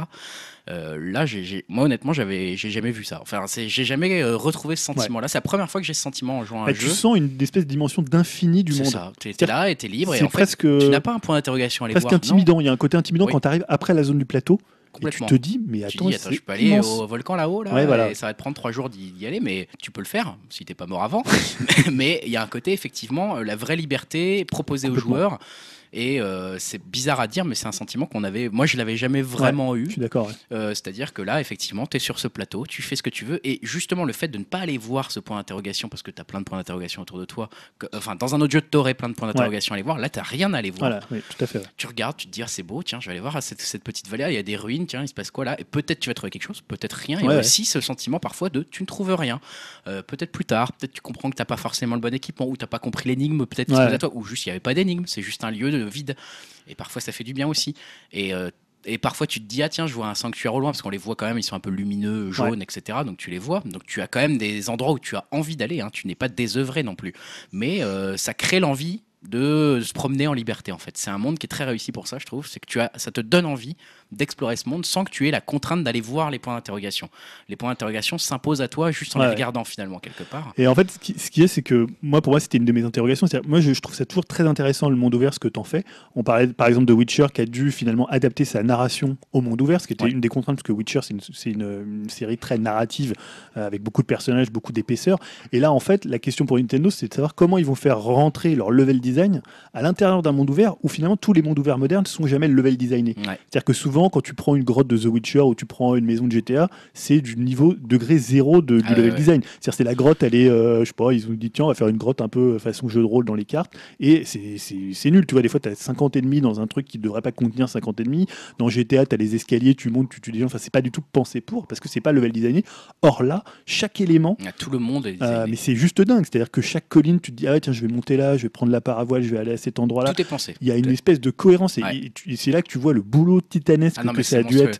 C'est monstrueux parce qu'effectivement. level euh, designé quoi c'est du level design et après je parle même pas des après des shrines et des parce que ça c'était l'ADN de ZS c'était les donjons c'était ce côté très level design mais qui était dans des lieux clos là c'est un level design de monde global, ouvert global ça. Le, le level design du monde est important Voilà. lui-même parce qu'effectivement, euh, quand il y a une hauteur, c'est pas, Ouais. enfin, c'est pas sans raison. c'est pas sans raison et tu parlais de révolution moi je pense qu'elle est surtout là la révolution Oui. c'est-à-dire d'amener ce que moi j'appelle donc le macro c'est l'univers la géographie tout ce que tu as dans le monde ouvert avec le micro c'est-à-dire des mécaniques de jeu liées au level design liées à du gameplay et c'est là la force et couplée avec la physique qu'il y a dans le jeu où tu peux faire des tonnes de choses Et couplé avec le, design- le level design des justement fameux sanctuaires. Ouais. Les donjons on se prononcera pas encore, mais en tout cas au moins des sanctuaires où on retrouve cet aspect finalement micro qu'on retrouvait déjà dans les anciens Et Zelda. tu vois, je trouve que, le level bah, design les- presque plus impressionnant dans le monde ouvert que dans les. Ah bah c'est dans c'est les, tout euh, le temps dans un monde bluffant où on se dit euh, ok bon ça c'est pensé. En fait cette rivière elle est là pour une Ouais. raison. Euh, ok donc là je peux pas y aller mais euh, je peux peut-être y aller d'une autre façon etc Ah, c'est peut-être pour ça qu'il y a une montagne là-haut. Euh, il y a quoi sur cette montagne? Tiens mais en fait de l'autre versant il y a quoi? Enfin il y a toujours quelque chose qui te relance finalement vers euh, vers quelque part Et, justement, moi, ce qui m'a impressionné, c'est la façon dont ils mettent en scène la géographie. C'est-à-dire que euh, tout le monde dit c'est vide, mais en fait, je pense qu'ils ont épuré le game design au maximum pour que tu vois très loin Ouais. et que, en fait, tu aies une vision de la géographie du monde. C'est-à-dire que souvent, comme tu disais, bah, tu vois une montagne, Mm. euh, tu vois par exemple un, un sanctuaire qui est en haut, tu te dis ah tiens, je vais passer par là parce que, en fait, tu vois assez loin. Mm. C'est pas forcément une question technique de, de- de distance, mais c'est simplement que de- il y, y a assez peu d'éléments, il n'y a pas forcément des forêts touffues et tu as toujours des points de hauteur. On parlait des tours, mais parfois, tu es sur des grandes euh, montagnes, Mm. tu vas pouvoir monter sur d'autres choses et tu as toujours quelque chose qui va te dire à l'endroit où tu peux aller. Et je trouve que c'est ça qu'ils ont vraiment travaillé par Ce- rapport au game design. Ce qui est fou, c'est que nous, on se dit ça, on est au bout de 30 heures de jeu, on a découvert, euh, pff, allez, un dixième de la carte peut-être Ouais, Allez, un, un vingtième, de, euh, non, un cinquième de la carte Non, moins. moi, Bon, je bref, crois qu'il y a 12 ou. Très peu, on a très peu découvert de la carte. Il faut penser qu'après, il y aura certainement, j'imagine, euh, des types euh, déserts, Oui. ce genre de choses. Euh, grande montagne, enfin voilà le classique dans les Zelda, parce que quand même il faut re- re- ils vont renouer ça à la- à l'histoire Zelda. Voilà, si tout ça est du même niveau, ce que j'imagine être le cas vu les notes critiques qu'il a eues, effectivement c'est très impressionnant euh, de se sentir à la fois dans un monde aussi euh, libre, en même temps aussi, comme on peut le dire, parfois vide, mais dans le bon sens Ouais, du terme, ouais. vide dans le sens d'un artiste qui a envie de remplir une page blanche, quoi. C'est presque ça, et on a envie nous-mêmes de créer un peu, euh, notre, laisser notre trace sur ce monde qu'on est en train de parcourir, quoi. Donc euh, là-dessus, euh, très très bien fait, il n'y a, rien à dire. Euh, on- pour revenir un petit peu à la difficulté, effectivement, bon bah voilà, hein, vous l'avez compris, surprenante, on a parlé, pour revenir à certains points, moi qui, que je trouve presque énervant, parce que étant plutôt un casual gamer qu'un hardcore gamer, cette fameuse case des armes que j'ai découvert en jouant au jeu m'a un peu surpris et m'énerve un peu parce que je trouve ça un peu dur. Alors, en fait, elle est liée au fait que, comme en fait, t'as pas de, t'as pas de progression, euh, t'as pas de progression via des niveaux. Mm. Euh, C'est-à-dire si tu, par exemple, tu trouves une arme qui est niveau 50, ce qui Ouais. est possible. Si tu peux la garder tout le jeu, tu vas rouler sur tout le jeu. Enfin, tu vas Ouais. complètement. euh, c'est un peu logique. D'ailleurs, tu me montrais, toi, tu avais déjà des armes de niveau presque, enfin, des trucs avec Moi j'ai trouvé, dégâts des, de 40. j'ai- ouais, j'ai trouvé des bonnes Euh, armes. euh, si assez t'es dans, si t'es dans la, je sais pas, le, le prélude, tu vas éclater tous les monstres en deux coups. Ah je voyais bah. même un moment, t'as combattu un, un gobelin bleu là, euh, il a pas fait long feu, ce qui était sur un cheval. euh, Je t'ai dit attention, il a un cheval, mais j'ai, défoncé le Voilà. cheval et le gobelin bleu en un coup d'épée quoi. c'est ça. Oui. Donc c'est logique qu'il y ait une caisse des armes par rapport à la structure. Non, non, mais c'est logique, euh, mais c'est vrai que euh, c'est- ça reflète aussi ce Zelda où euh, tu peux mourir de froid. Où tu peux, Oui, tu peux, euh. Voilà, moi ça m'est arrivé par exemple. Le premier un des premiers donjons, un des premiers trucs, même sur le plateau, il est un peu plus en hauteur, j'étais pas vêtu, et ben je suis mort de froid. Ouais, alors tu, tu pouvais par exemple prendre une torche avec toi Ouais, ben j'ai- j'avais pas compris ça au début. ou faire parce des que- aliments avec des piments. Alors ça, à l'époque, j'avais pas encore géré les aliments. Parce que tu as un maintenant, système de cuisine qui est assez bien fait. Comme le jeu est assez dur, tu es toujours obligé quand même d'avoir bah là, euh, sur toi des choses. Donc la cuisine euh, revêt une importance assez. Je euh, cuisine sans arrêt. hein. Je passe mon temps à cuisiner. J'ai dû avoir au moins 25 plats préparés sur moi. Donc euh, voilà. Mais, Mais, et tu- euh, un, un truc que je voulais dire qui est, qui est un peu plus général par rapport aux Zelda, c'est. euh, Enfin, moi, ce que je me suis dit aussi, je trouve que c'est un peu le retour de l'ambition euh, chez Nintendo. Alors, euh, l'ambition, je veux dire, on a beaucoup ici parlé de la Wii U. Nous, c'est une console qu'on a plutôt aimée. Mm. Mais en fait, je trouve qu'avec la Wii U, ils- sur les jeux qu'ils étaient, à part sur les jeux qu'ils faisaient, à part peut-être Splatoon, ils étaient vraiment dans leur zone de confort. Ouais. Et en fait, ils venaient pas se confronter à la concurrence. ah, bah et aujourd'hui, la concurrence, c'est le monde ouvert, parce que beaucoup font des jeux en monde ouvert. Il y a Ubi, il y a on parle de Witcher, il y a. Rockstar. Et avant, tu vois, Mario Kart, ils savent faire un Mario Kart. Plus personne en fait des Mario Kart. Ils sont, euh, voilà, c'est les kings du Mario Kart, c'est les kings des jeux de plateforme. Mais après, Splatoon, c'était un FPS compétitif, donc déjà quelque chose qui était. Ah, ils venaient chercher des Ils gens venaient sur leur chercher, terrain. euh, je dis ils pas qu'ils proposaient ont- autre chose. Voilà, je dis pas qu'ils ont fait le meilleur FPS, tout ça, Non. mais et là, je trouve que d'aller sur le monde ouvert, Ouais, avec un jeu ambitieux, tu vois, et, et d'ailleurs ça paye au niveau euh, critique parce que si tu le fais bien, si tu le fais, et pourtant en plus ils ont euh, digéré beaucoup de mécanismes des, des mondes ouverts, mais ils en ont fait quelque chose de complètement différent et de très Zelda finalement, très Mm. retour au premier Zelda.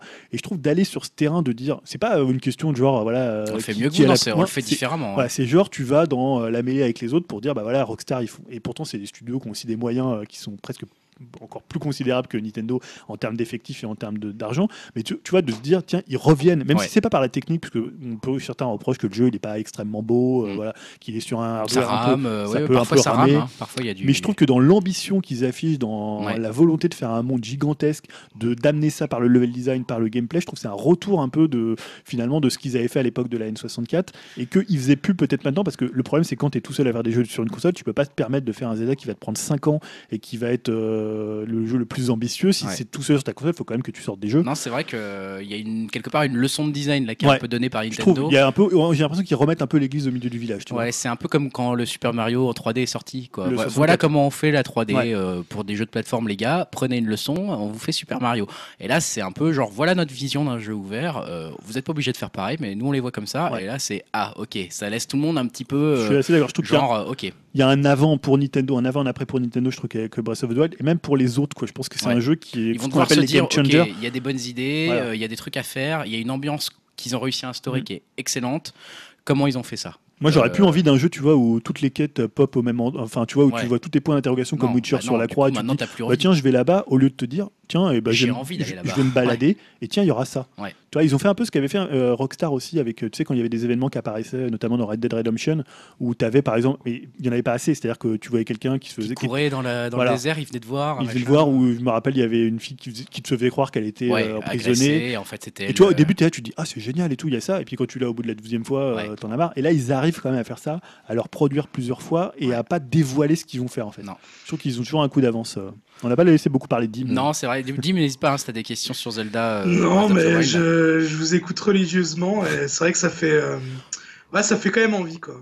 Toute façon, on va peut-être pas en dire euh, plus que ça sur le, le. Zelda après en tant que tel, parce que je pense que euh, et Julien et moi, on a besoin d'y jouer plus, on a besoin de le Oui, digérer on y reviendra, on y reviendra, Je je pense, dans les cons. Voilà, ça méritera peut-être un conseil euh, plus, plus formel et Ouais. voilà. En C'est gros, que Yao voulait en parler aussi. On sent, bah, Yao sera le bienvenu pour en parler. En plus, du lui, de coup, le, de le faire sur Wii U. Ouais, si sur Wii U. compris, ouais. Il pourra aussi nous parler peut-être de l'aspect technique de la Wii U, hein, même si plus je suis personne pas sûr que n'a ce la soit Wii le- U. Je suis pas sûr que c'est le plus important dans Zelda. Il y a tellement de choses à dire sur le level design, sur les possibilités, que le réduire à la technique, je trouve ça un je peu. pense qu'on en reparlera dans fatigue un 450 peu, heures quoi. quand on aura commencé à, à arriver au château d'Hyrule, quoi. Donc euh, voilà, parce qu'on sent que on sent qu'il y en a pour longtemps. En tout cas, vous l'avez compris, nous on est emballés, c'est prometteur. On se prononcera un peu plus tard sur est-ce que Ouais. c'est le meilleur jeu vidéo de tous les temps, mais en tout cas, il a des atouts En indéniables. tout cas, c'est le meilleur jeu de la Switch, c'est pas dur. Ça, pour le coup, il est bien placé. On va continuer euh, là-dessus, euh, sur la partie art ludique. Bah, Julien, tu as déjà beaucoup parlé, mais malheureusement, comme d'habitude, sur la partie art ludique, on est un peu moins inspiré que toi. hein. On suit un peu moins l'actualité que toi, euh, étant passionné des jeux vidéo que tu es.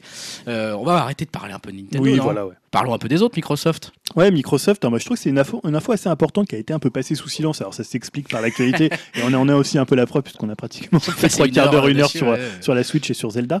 C'est le lancement en fait de par Microsoft du Xbox euh, Game Pass. Donc euh, voilà, vous connaissez sans doute le EA Access, qui est un service d'abonnement d'Electronic Arts, qui pour une somme donnée va vous permettre de jouer chaque mois à une sélection de jeux de l'éditeur, qui sont disponibles dans un coffre. Hein. C'est un système avec des jeux qui rentrent et qui sortent, euh, qui sortent chaque mois. Euh, et même parfois, il y a des jeux en avant-première. Souvent, vous pouvez jouer euh, une semaine avant, par exemple. Je crois que c'était le cas pour Battlefield Mm. directement quand tu es, es abonné. Et bien, en fait, le Xbox Game Pass, c'est un peu la même chose, puisqu'en fait, en échange, c'est 10 euros. Euh, Ouais. On a accès- en fait à une sélection euh, de 100 jeux Xbox One et Xbox 360 ré- rétrocompatibles. Pas Alors c'est pas du streaming, hein, c'est du téléchargement. euh, c'est pas comme euh, le PlayStation Now où tu vas, Ouais. où tu vas directement y jouer. Là, va falloir que tu le télécharges en amont, un peu comme euh, ce qui se passe avec le PS Plus et euh, le Gold quand vous récupérez les jeux. Donc le principe, c'est d'avoir 100 jeux disponibles avec chaque mois des jeux qui rentrent et d'autres qui sortent et qui seront plus disponibles dans, dans l'offre. C'est-à-dire que vous allez un mois et après vous pourrez les acheter avec des réductions, je crois qu'il y a 10 ou 20% selon, selon les jeux. Mais c'est c'est voilà, c'est de constituer en fait une base de 100 jeux. euh, Mais bah, c'est pas que des jeux Microsoft. Hein. c'est pas que des jeux Microsoft, ouais. c'est que des jeux qui, euh, qui forcément- sont sur, euh, voilà. qui sont sur Ouais. Xbox et Xbox 360 puisque maintenant il y a la rétrocompatibilité. Euh, donc pour le moment, on connaît pas encore la liste des 100 jeux, mais ils ont cité notamment qu'il y aurait Halo 5, Gears Ultimate, Mad Max, Lego Batman. Intéressant. Voilà, intéressant. Ils veulent aussi qu'il y ait des nouveautés euh, directement disponibles. Donc ça sera lancé au printemps, c'est déjà en bêta hein, pour ceux qui sont, euh, je sais plus comment ça s'appelle, le Xbox Insider, Ouais. le programme euh, quand, euh, bah, quand tu peux tester les bêtas, notamment pour euh, tous les nouveaux dashboards, toutes les mises à jour.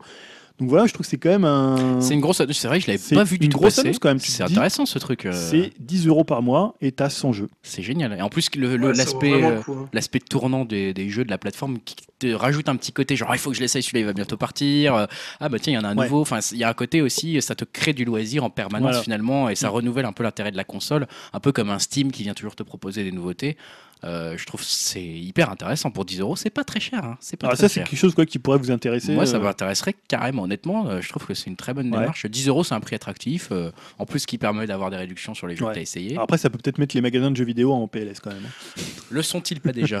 Ne le sont-ils pas déjà? Et c'est aussi, moi, ce qui m'énerve un peu, c'est ce côté abonnement. J'ai l'impression que je suis abonné à des tonnes de Ah trucs bah, De maintenant. plus en plus, hein, ça c'est sûr que là, on est abonné. Puis alors, tu vas t'abonner à la Switch hein, maintenant, on le sait. Ouais, c'est vrai. Voilà, donc euh, bon, non, mais c'est sûr qu'ils aiment cette démarche abonnement, ça leur permet d'avoir des, des revenus fixes, mais, offre intéressante et j'aime bien ce concept de je trouve 100 ça pas jeux qui tournent. Je trouve que c'est un bon nombre, tu as l'impression d'avoir une masse. Après, il faudra voir si les éditeurs tiers jouent le jeu. hein, s'ils mettent leur, non mais s'ils mettent leur meilleur, Ouais. enfin s'ils mettent leur bon jeu ou pas leur vieux truc si de, leur truc de, fond de catalogue. euh, tu vois. Avatar. Ah, super. tu vois. mais bon, voilà, je suis- j'ai hâte de voir la liste des 100 jeux. Ouais. Moi, c'est pas forcément quelque chose que je prendrais parce que ayant toutes les consoles, je n'arriverai jamais à faire tous ces jeux. Tu vois, c'est impossible. Mais je pense Toi, t'aimes bien passer du temps sur tes jeux en plus. Donc, s'il y a un côté dimension, genre. non, mais c'est euh, surtout, tu vois, je vois pour le PS Plus, je fais jamais. Enfin, Ouais. je les télécharge et puis des fois je les fais quand ils m'intéressent, mais c'est vraiment des jeux qui sont offerts et que j'allais acheter. Tu vois, ça c'est le Ouais. truc. Mais sinon, voilà, je les stocke et puis je me dis, ah tiens, un jour je le ferai et tout, ça va être cool. Et puis finalement, il y a tellement de jeux qui sortent et, et puis tu passes 300 heures sur Witcher, 300 heures sur Zelda, euh, 300 heures sur. non, mais tu vois, en plus, en- là, au début d'année, les jeux, c'était hyper long. Tu vois, Il y a- on n'a pas parlé de Nioh, il y a eu aussi Ouais. euh, Gravity Rush qui est quand même assez long. Enfin, tu te dis, il y a des jeux de plus en plus longs et euh, il y a de plus en plus de bons jeux et de moins en moins de temps. Enfin, je trouve Ça, c'est 2017, sûr. le début 2017 est assez dingue. compliqué. Toi, Dim, ça t'intéresserait un truc comme ça, un abonnement euh, de ce Bah ouais, pareil, mais euh, c'est vrai que euh, j'ai un peu le même argument que Julien, c'est-à-dire que moi, pareil, sur ma PS4, euh, je, je stocke énormément de jeux bah, via le, P- le PS Plus. Et euh, rien qu'au moment de la sortie de la Switch, je me disais, ouais, c'est vrai que le Zelda m'intéresserait bien. Et puis je regardais un peu ma, bibli- ma bibliothèque de jeux via la PS4. Et je, je me suis dit, mais rien qu'avec la PS4, euh, j'ai déjà une offre tellement incroyable. De, déjà de jeux installés sur ma console et plus encore des jeux boîte ou en démat que j'ai envie d'acheter. Je, voilà, je, enfin, en même temps, c'est aussi un peu pareil avec les séries ou autres. Il y a Oui, tellement de choix.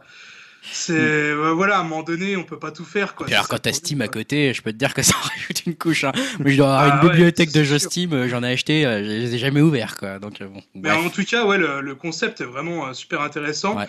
Euh, moi qui ai la PS4, s'il y avait une offre comme ça, euh, si un jour euh, PlayStation euh, proposerait une offre comme ça, je pourrais peut-être euh, quand même me laisser tenter hein, pour 10 euros par mois. Ouais franchement parce que c'est pas ça le PS que machin. Moi j'ai jamais été. euh, PlayStation Neo. Ouais, ouais, après, c'est une offre de streaming, c'est un peu le- la même chose. C'est-à-dire que tu peux jouer à tous les jeux PlayStation. tu as un abonnement aussi, mais c'est beaucoup plus cher, je crois. Ah ouais. Euh, Mm. voilà. Est-ce que finalement, on va voir si Sony va embrayer le pas, si ça marche bien, si ça fait. Si Non, on vous avez parle. vu, ils se méfient de la concurrence en ce moment. Ils ont baissé le, prix de la PS4 au Le 3 moment où mars. la, la, la- la Switch est sortie. Euh, tu vas nous parler de Twitch aussi? Ouais, autre info qui a un peu passé sous silence et qui je trouve assez intéressante, c'est la volonté de Twitch de ne plus se contenter d'être une plateforme de diffusion de vidéos, mais de devenir en fait un commerçant euh, numérique pour PC.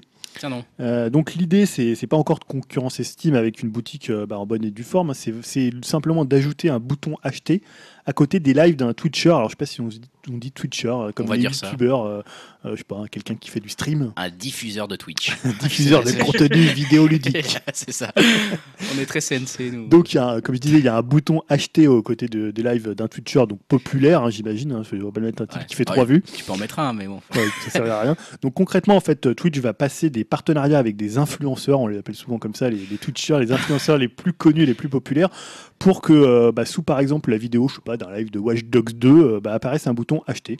Ouais. Donc en fait, Twitch, ils ont détaillé la répartition des gains, ce qui est quand même toujours intéressant. Donc ils prennent 70%.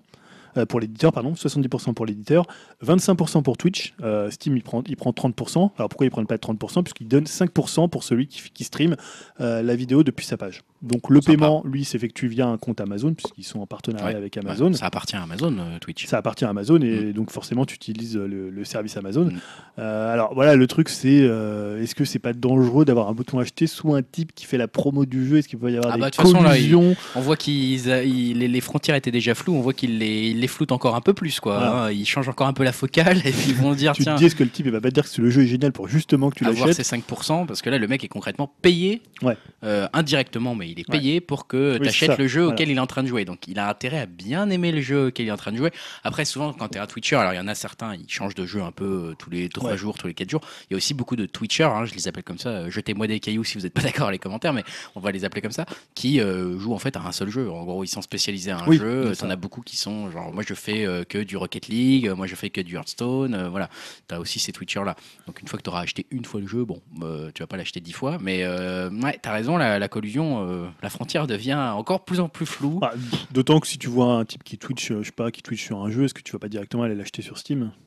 Bah il y a des chances. Peut-être la bibliothèque Steam parce que ça dépend du prix qu'on va trouver quoi. En plus, je crois qu'il faut passer par un. Alors, mais je ne connais pas grand chose en PC, mais apparemment, euh, pour lire le jeu, c'est pas comme tu vois, c'est pas comme tout, ça passe pas sur Steam. Ouais. Donc, euh, c'est un autre. euh, Ça, c'est chiant autre play- quand- je sais pas, ouais. c'est un- une sorte de player, je sais pas comment, comment on appelle ça, mais. euh, C'est- chiant quand t'as pas la même, le même catalogue partout. Quoi. Voilà, quand Une fois que t'as as commencé à avoir ton catalogue Steam, t'aimes bien Ouais. avoir tout sur Steam.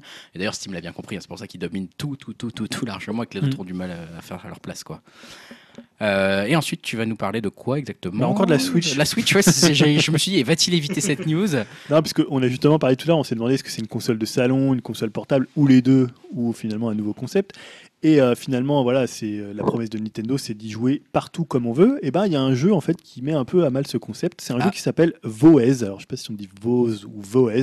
C'est un jeu de rythme japonais qui est déjà sorti sur smartphone et qui se joue en fait uniquement au tactile.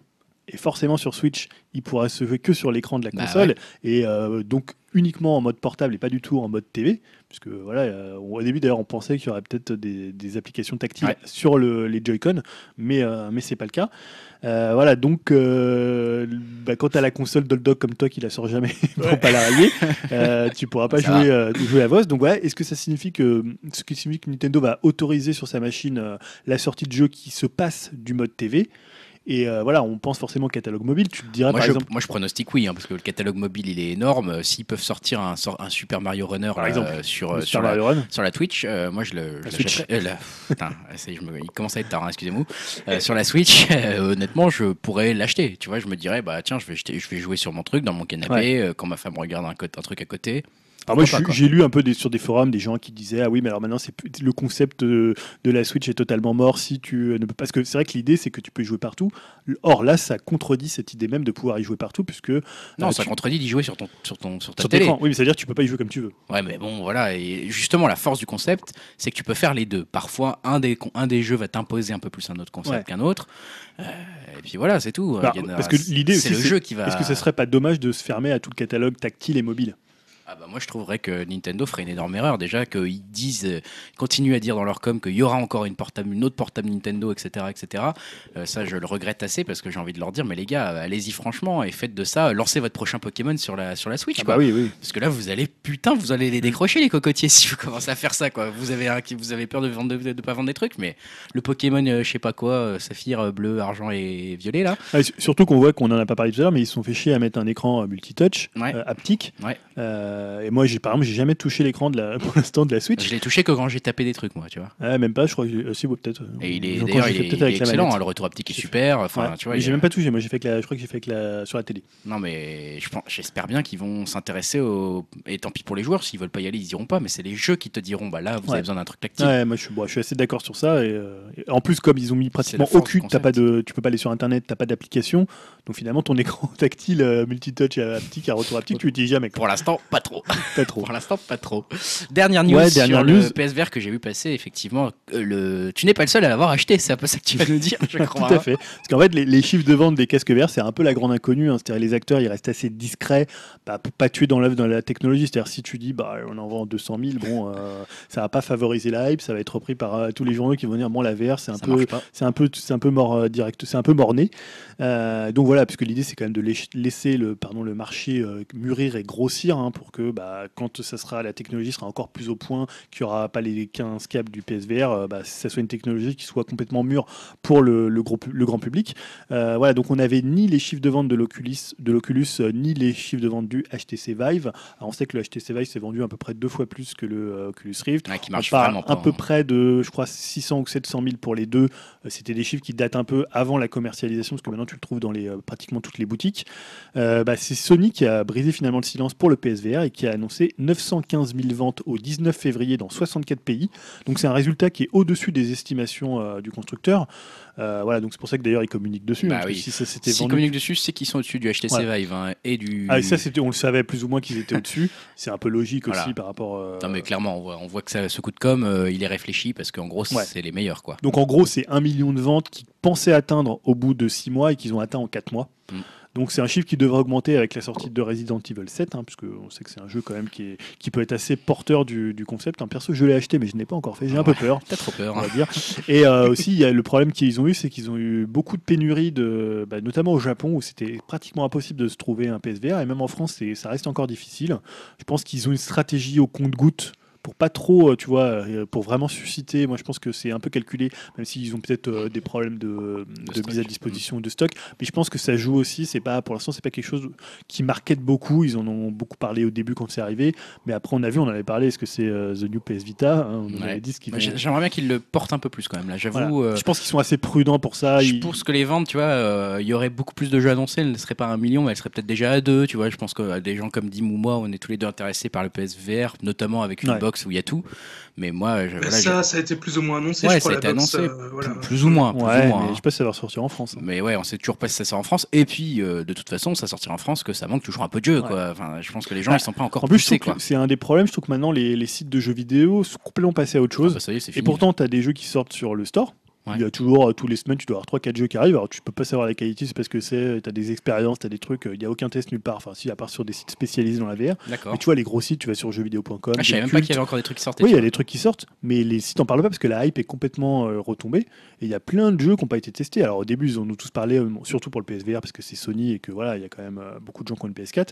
Mais là, tu as des jeux qui sortent, tu sais pas du tout ce que ça vaut. Et Ah, c'est En dommage. plus, on est en VR, donc c'est une nouvelle expérience. Donc, euh, tu vois, autant un jeu, tu vas une vidéo, tu sais ce que ça peut donner. Autant en VR. Mais tu vois, c'est tu- c'est- après ça, ça- c'est le cercle vicieux quoi. Si t'en parles pas, les gens vont pas cliquer. Si les gens cliquent pas, tu vas pas en parler quoi. Donc c'est la presse aussi qui veut pas en parler parce qu'ils voient bien que quand ils en parlent, euh, les gens cliquent pas trop sur ce genre de news. Quoi. je sais pas, mais peut-être que. euh, Après, peut-être que Sony n'envoie pas les codes pour ses jeux ou que les, édi- ou que les éditeurs ou les développeurs euh, le font pas non plus. Bon, en tout cas, euh, ça va conclure un petit peu notre grande partie euh, jeux vidéo Switch, hein, j'ai envie de dire. Et on va passer euh, bah, tout de suite aux conseils euh, et critiques euh, de ce podcast.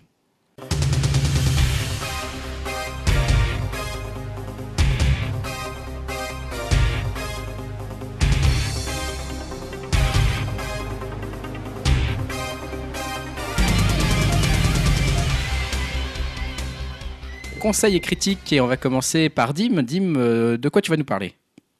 Alors, je vais vous parler d'une série euh, HBO, The Night Of, qui a été diffusée euh, l'été dernier. Donc, c'est une euh, mini-série de 8 épisodes euh, qui raconte l'histoire de Nazir, euh, un jeune New-Yorkais d'origine pakistanaise qui se rend à une soirée et qui rencontre une fille. Il commence à flirter euh, avec elle. Euh, ils vont euh, dans l'appartement de la fille, ils couchent ensemble, ils picolent, ils prennent de la drogue. Donc, pour l'instant, tout se passe bien. Ensuite, ça dégénère un peu. Euh, lui, il se réveille quelques heures plus tard euh, après un blackout et euh, découvre le cadavre de la fille poignardée. Ah. Donc, pris de panique, il fuit la scène de crime mais se fait arrêter quelques minutes plus tard. Donc, la série va suivre euh, le personnage de son arrestation euh, à son quotidien en prison, à son emprisonnement. Euh, mais aussi, elle suit euh, son avocat euh, qui va tout faire pour l'innocenter et aussi enquêter euh, sur cette fameuse nuit. Donc, euh, les points forts pour moi de cette série, euh, c'est que c'est très bien réalisé, surtout le premier épisode où l'on suit l'arrestation, qui est vraiment un, gros gros modèle pour moi de, tension. Enfin, vraiment, on, suit l'arrestation en même temps que le, personnage principal. Euh, je vais pas en parler des heures non plus pour pas spoiler l'intrigue, mais c'est vraiment très bien écrit dans le sens où euh, au début on est persuadé de l'innocence euh, de Nazir, euh, mais plus le temps passe et plus l'intrigue nous fait douter sur lui et son attitude. les acteurs sont vraiment au top, comme c'est souvent généralement le cas dans une production HBO. Nazir est joué par Riz Ahmed, qu'on a pu voir dernièrement dans Rogue One. Donc vous voyez, j'arrive quand même à placer Star Wars. Mais quel salaud, c'est pas vrai ou encore le dernier Jason Bourne hein, quand même. Euh, donc pour moi, ce mec, il est vraiment immense. Euh, il arrive à la fois euh, à jouer le mec complètement paumé, dépassé par les événements, mais aussi il arrive aussi à avoir un côté sombre et ambigu.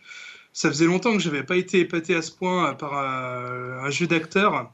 J'espère vraiment que ce gars aura une, grosse carrière parce que vraiment il le mérite. Il y a aussi John Torturo dedans qui joue donc l'avocat du personnage. Euh, j'avais oublié euh, lui aussi euh, à quel point il pouvait être bon acteur, hein, parce que bon, j'avais pas mal de souvenirs de lui quand il, cabotinait dans Transformers. Et voilà, quoi. Ça, mon Dieu, qu'est-ce que ça pouvait vraiment m'énerver, quoi. il joue parfaitement le rôle du petit avocat un peu loser et magouilleur, pour sans tomber non plus dans le, on va dire, une copie de Saul Goodman, hein, c'est pas non plus ça. Euh, il apporte aussi un peu d'humour euh, dans, cette série qui reste quand même euh, bien noire. Il y a aussi Michael Key Williams, un acteur habitué de HBO, notamment pour son rôle d'Omar dans The Wire. Il joue le mentor de Nazir en prison. Bon, voilà, le mec, c'est aussi une pointure, donc j'ai pas grand chose d'autre à ajouter. Il est vraiment parfait dans ce rôle-là. Et enfin, pour finir, un fait assez rare, j'ai souvent du mal avec les fins de série. Parce que bon, il faut savoir que c'est qu'une saison, il n'y a que 8 épisodes et ah, euh, il n'y aura pas de suite. Ça, c'est bien. C'est vraiment prévu limite comme un long film de 8-9 heures. Hein. Donc euh, voilà, ce que je disais, j'ai quand même souvent du mal avec les fins de série, mais là, c'est euh, vraiment pas le cas. Je trouve que c'est particulièrement bien réussi. Avec une fin qui nous reste pas mal de temps après, avec pas mal de réflexions sur les conditions des prisonniers ou sur l'intrigue en elle-même, qui se conclut de façon plutôt bien trouvé, plutôt bien vu.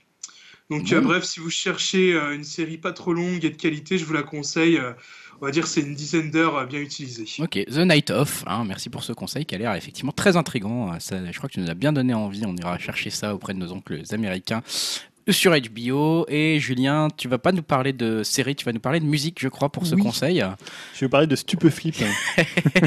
ah, très bon choix. Donc euh, Stupeflip, c'est un groupe français qui existe depuis, on va dire, je pense, le début des années 2000, euh, qui s'était fait connaître avec un morceau qui s'appelait euh, je, je fume plus de shit. Voilà, qui était un peu leur, leur, leur, tube, mais une sorte de faux tube en fait, puisque Stupeflip, c'est un, il y a souvent dans la musique des albums concept. Bah, eux, c'est un groupe concept. c'est un groupe concept, ça c'est euh, clair. Hein. C'est-à-dire, c'est mené donc par euh, King Ju, qui est un peu la, figure, mais autour, il y a tout un tas de personnages. Euh, à la fois des personnages et à la fois parfois des, des, gens qui venaient comme MC Salo, comme voilà, des, des, Cadillac. Ouais, Cadillac, mais alors, je pense, je sais pas si Cadillac, c'est aussi King Ju qui le fait. Enfin, il y a tout un, toute une mythologie autour de ça. Donc là, ils ont sorti leur, leur quatrième album qui s'appelle Stup Virus.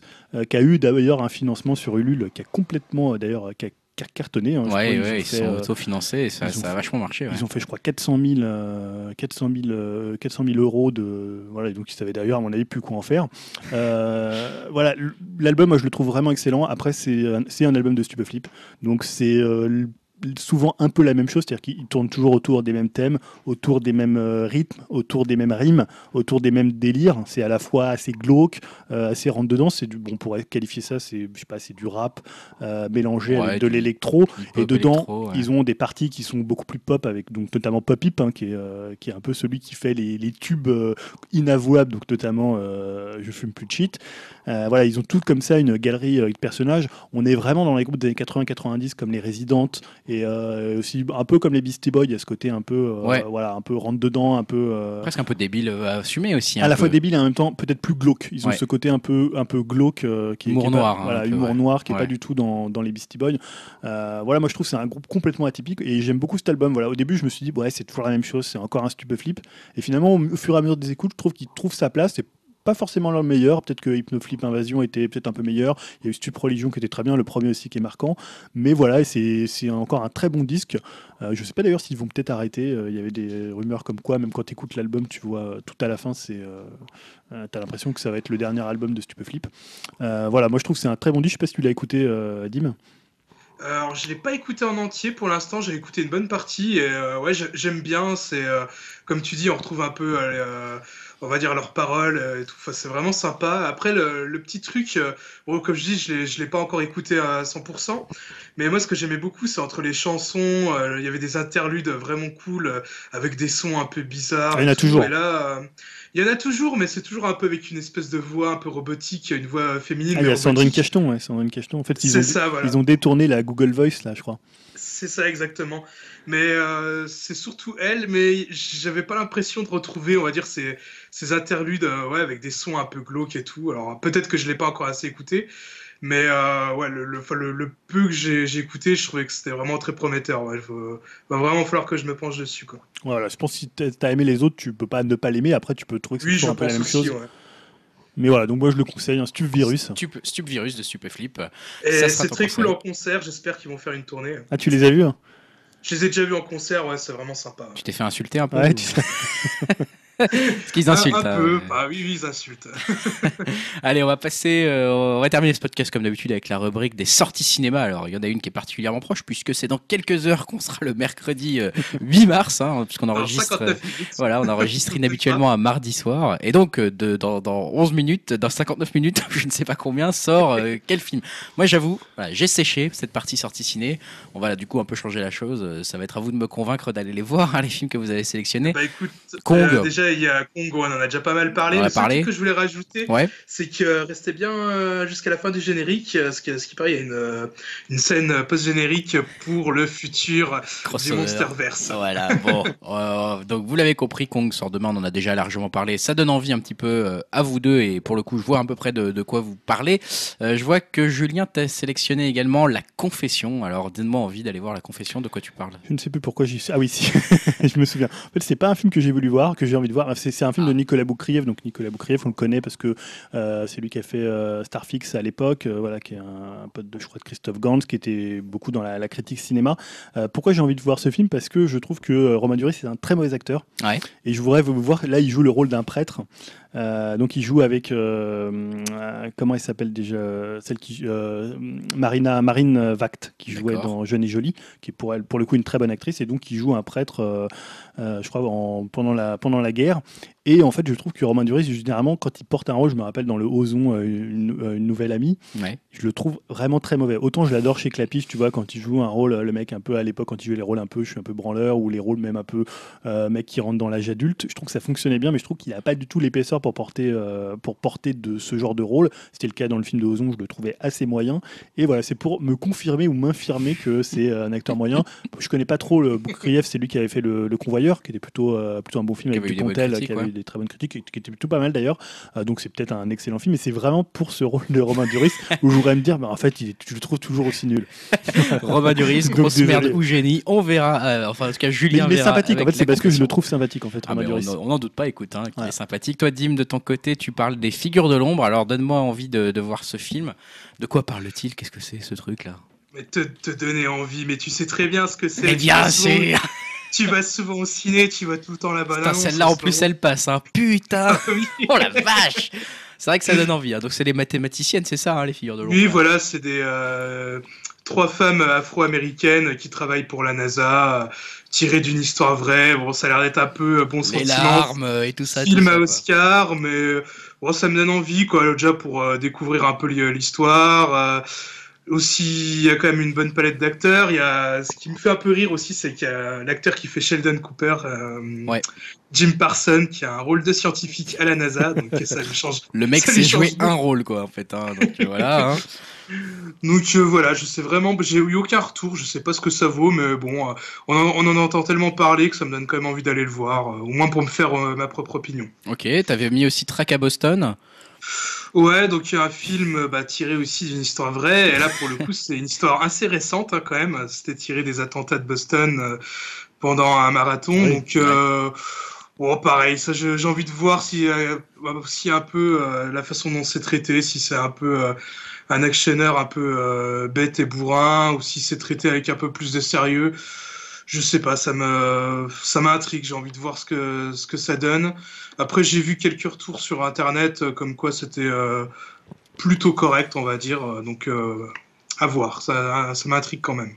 Et enfin, dernier film, toujours le 8 mars, hein, toujours demain, hein, euh, Le secret de la chambre noire que tu as sélectionné, Julien. Alors donne-nous envie, de quoi, de quoi s'agit-il? Ah oui, c'est donc le. Je me rappelle plus, je l'ai fait il y a tellement longtemps que je me souviens plus ce que j'ai mis.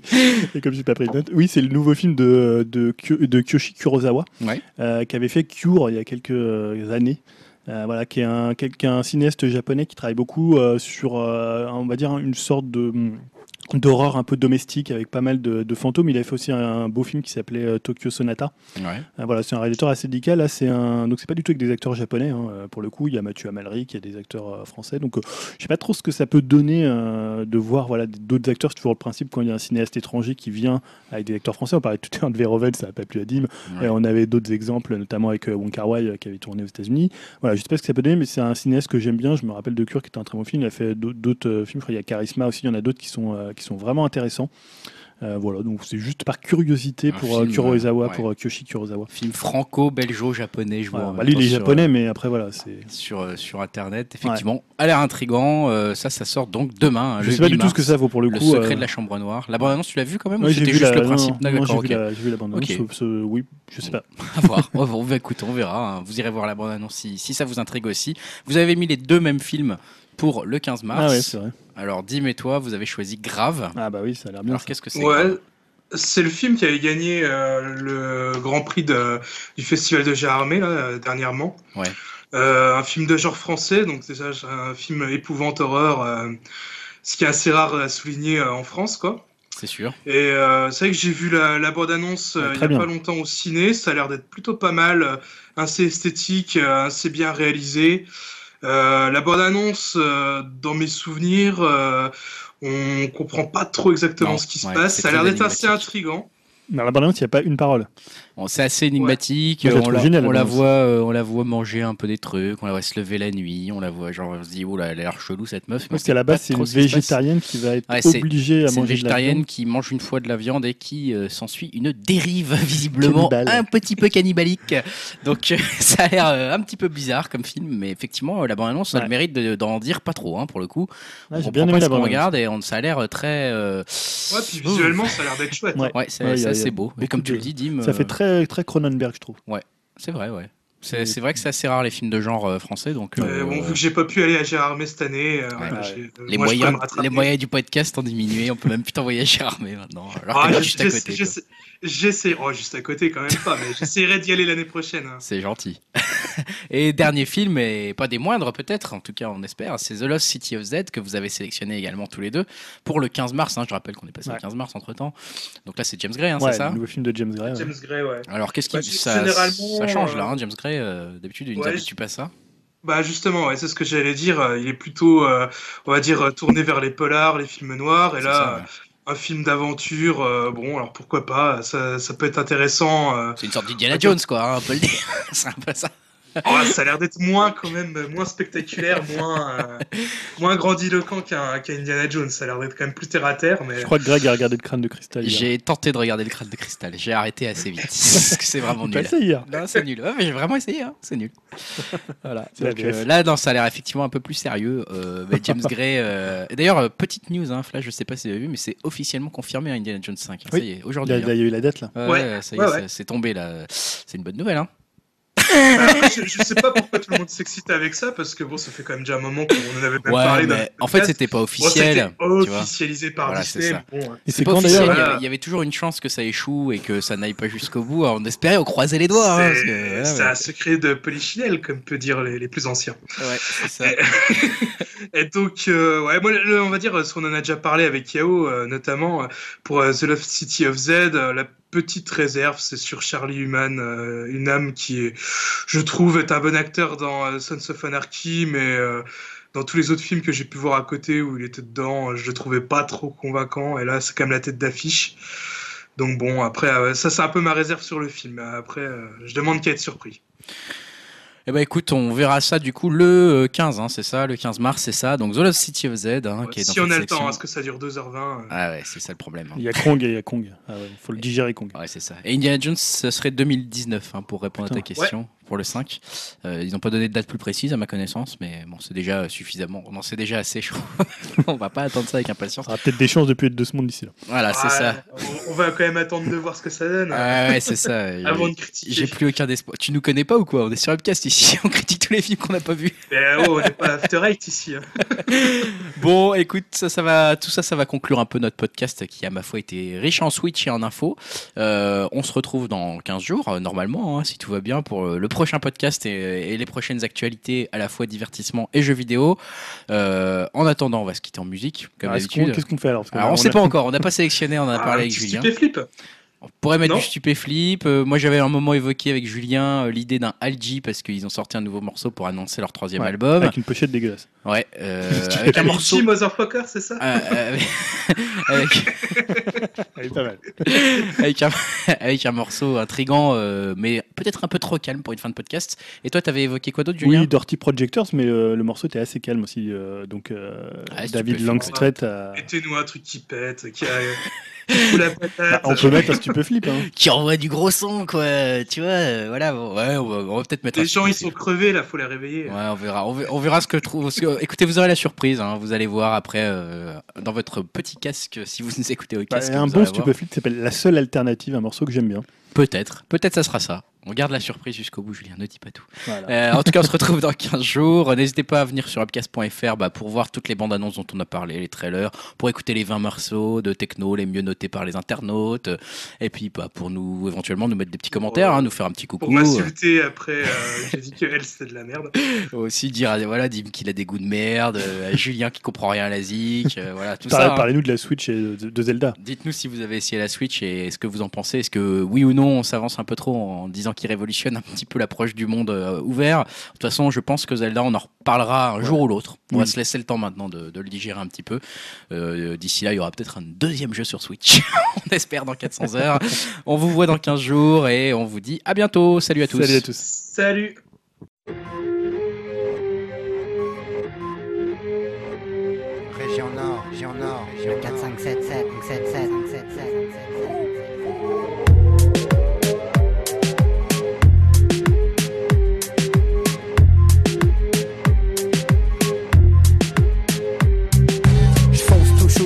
carapacé comme un rhino féroce. Ton boum boum c'est atroce, préfère la zik qui nique sa race. Ton truc errant, y a pas de passe, tu sens que cette grosse caisse tabasse. La stup fait carabosse, mate le lapin ronger son os. Mon style fracasse, précoce. Mon beat qui tape te laisse des bosses, ça tourne au vis.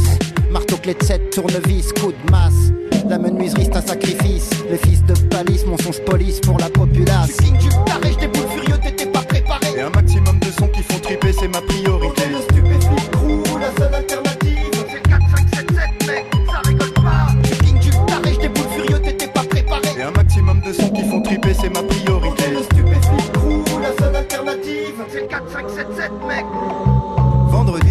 Mois, je suis allé dans une teuf. Y'avait à boire de la zik et bien sûr y'avait des meufs. Alors j'ai mis mes baskets achetées en sol sur le net. Son qui déchire dans la tête. Un bout de chip dans mes chaussettes. J'avais de la place dans la poche pour mettre quelques CD. Le premier album de Snoop et aussi des nouveautés. Arrivé à la teuf, la musique c'était naze. Alors j'ai mis ce truc à donf plutôt hip hop à la base. Ah, ah, ah. King du taré, j'déboule furieux, t'étais pas préparé. Et un maximum de sons qui font triper, c'est ma priorité.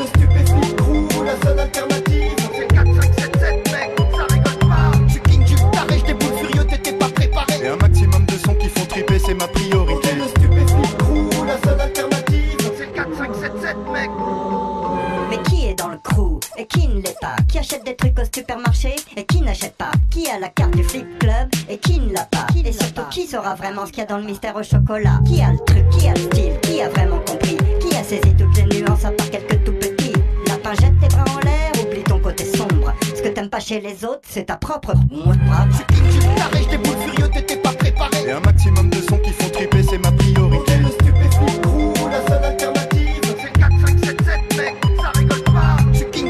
taré, j'déboule furieux, t'étais pas préparé. Et un maximum de sons qui font triper, c'est ma priorité.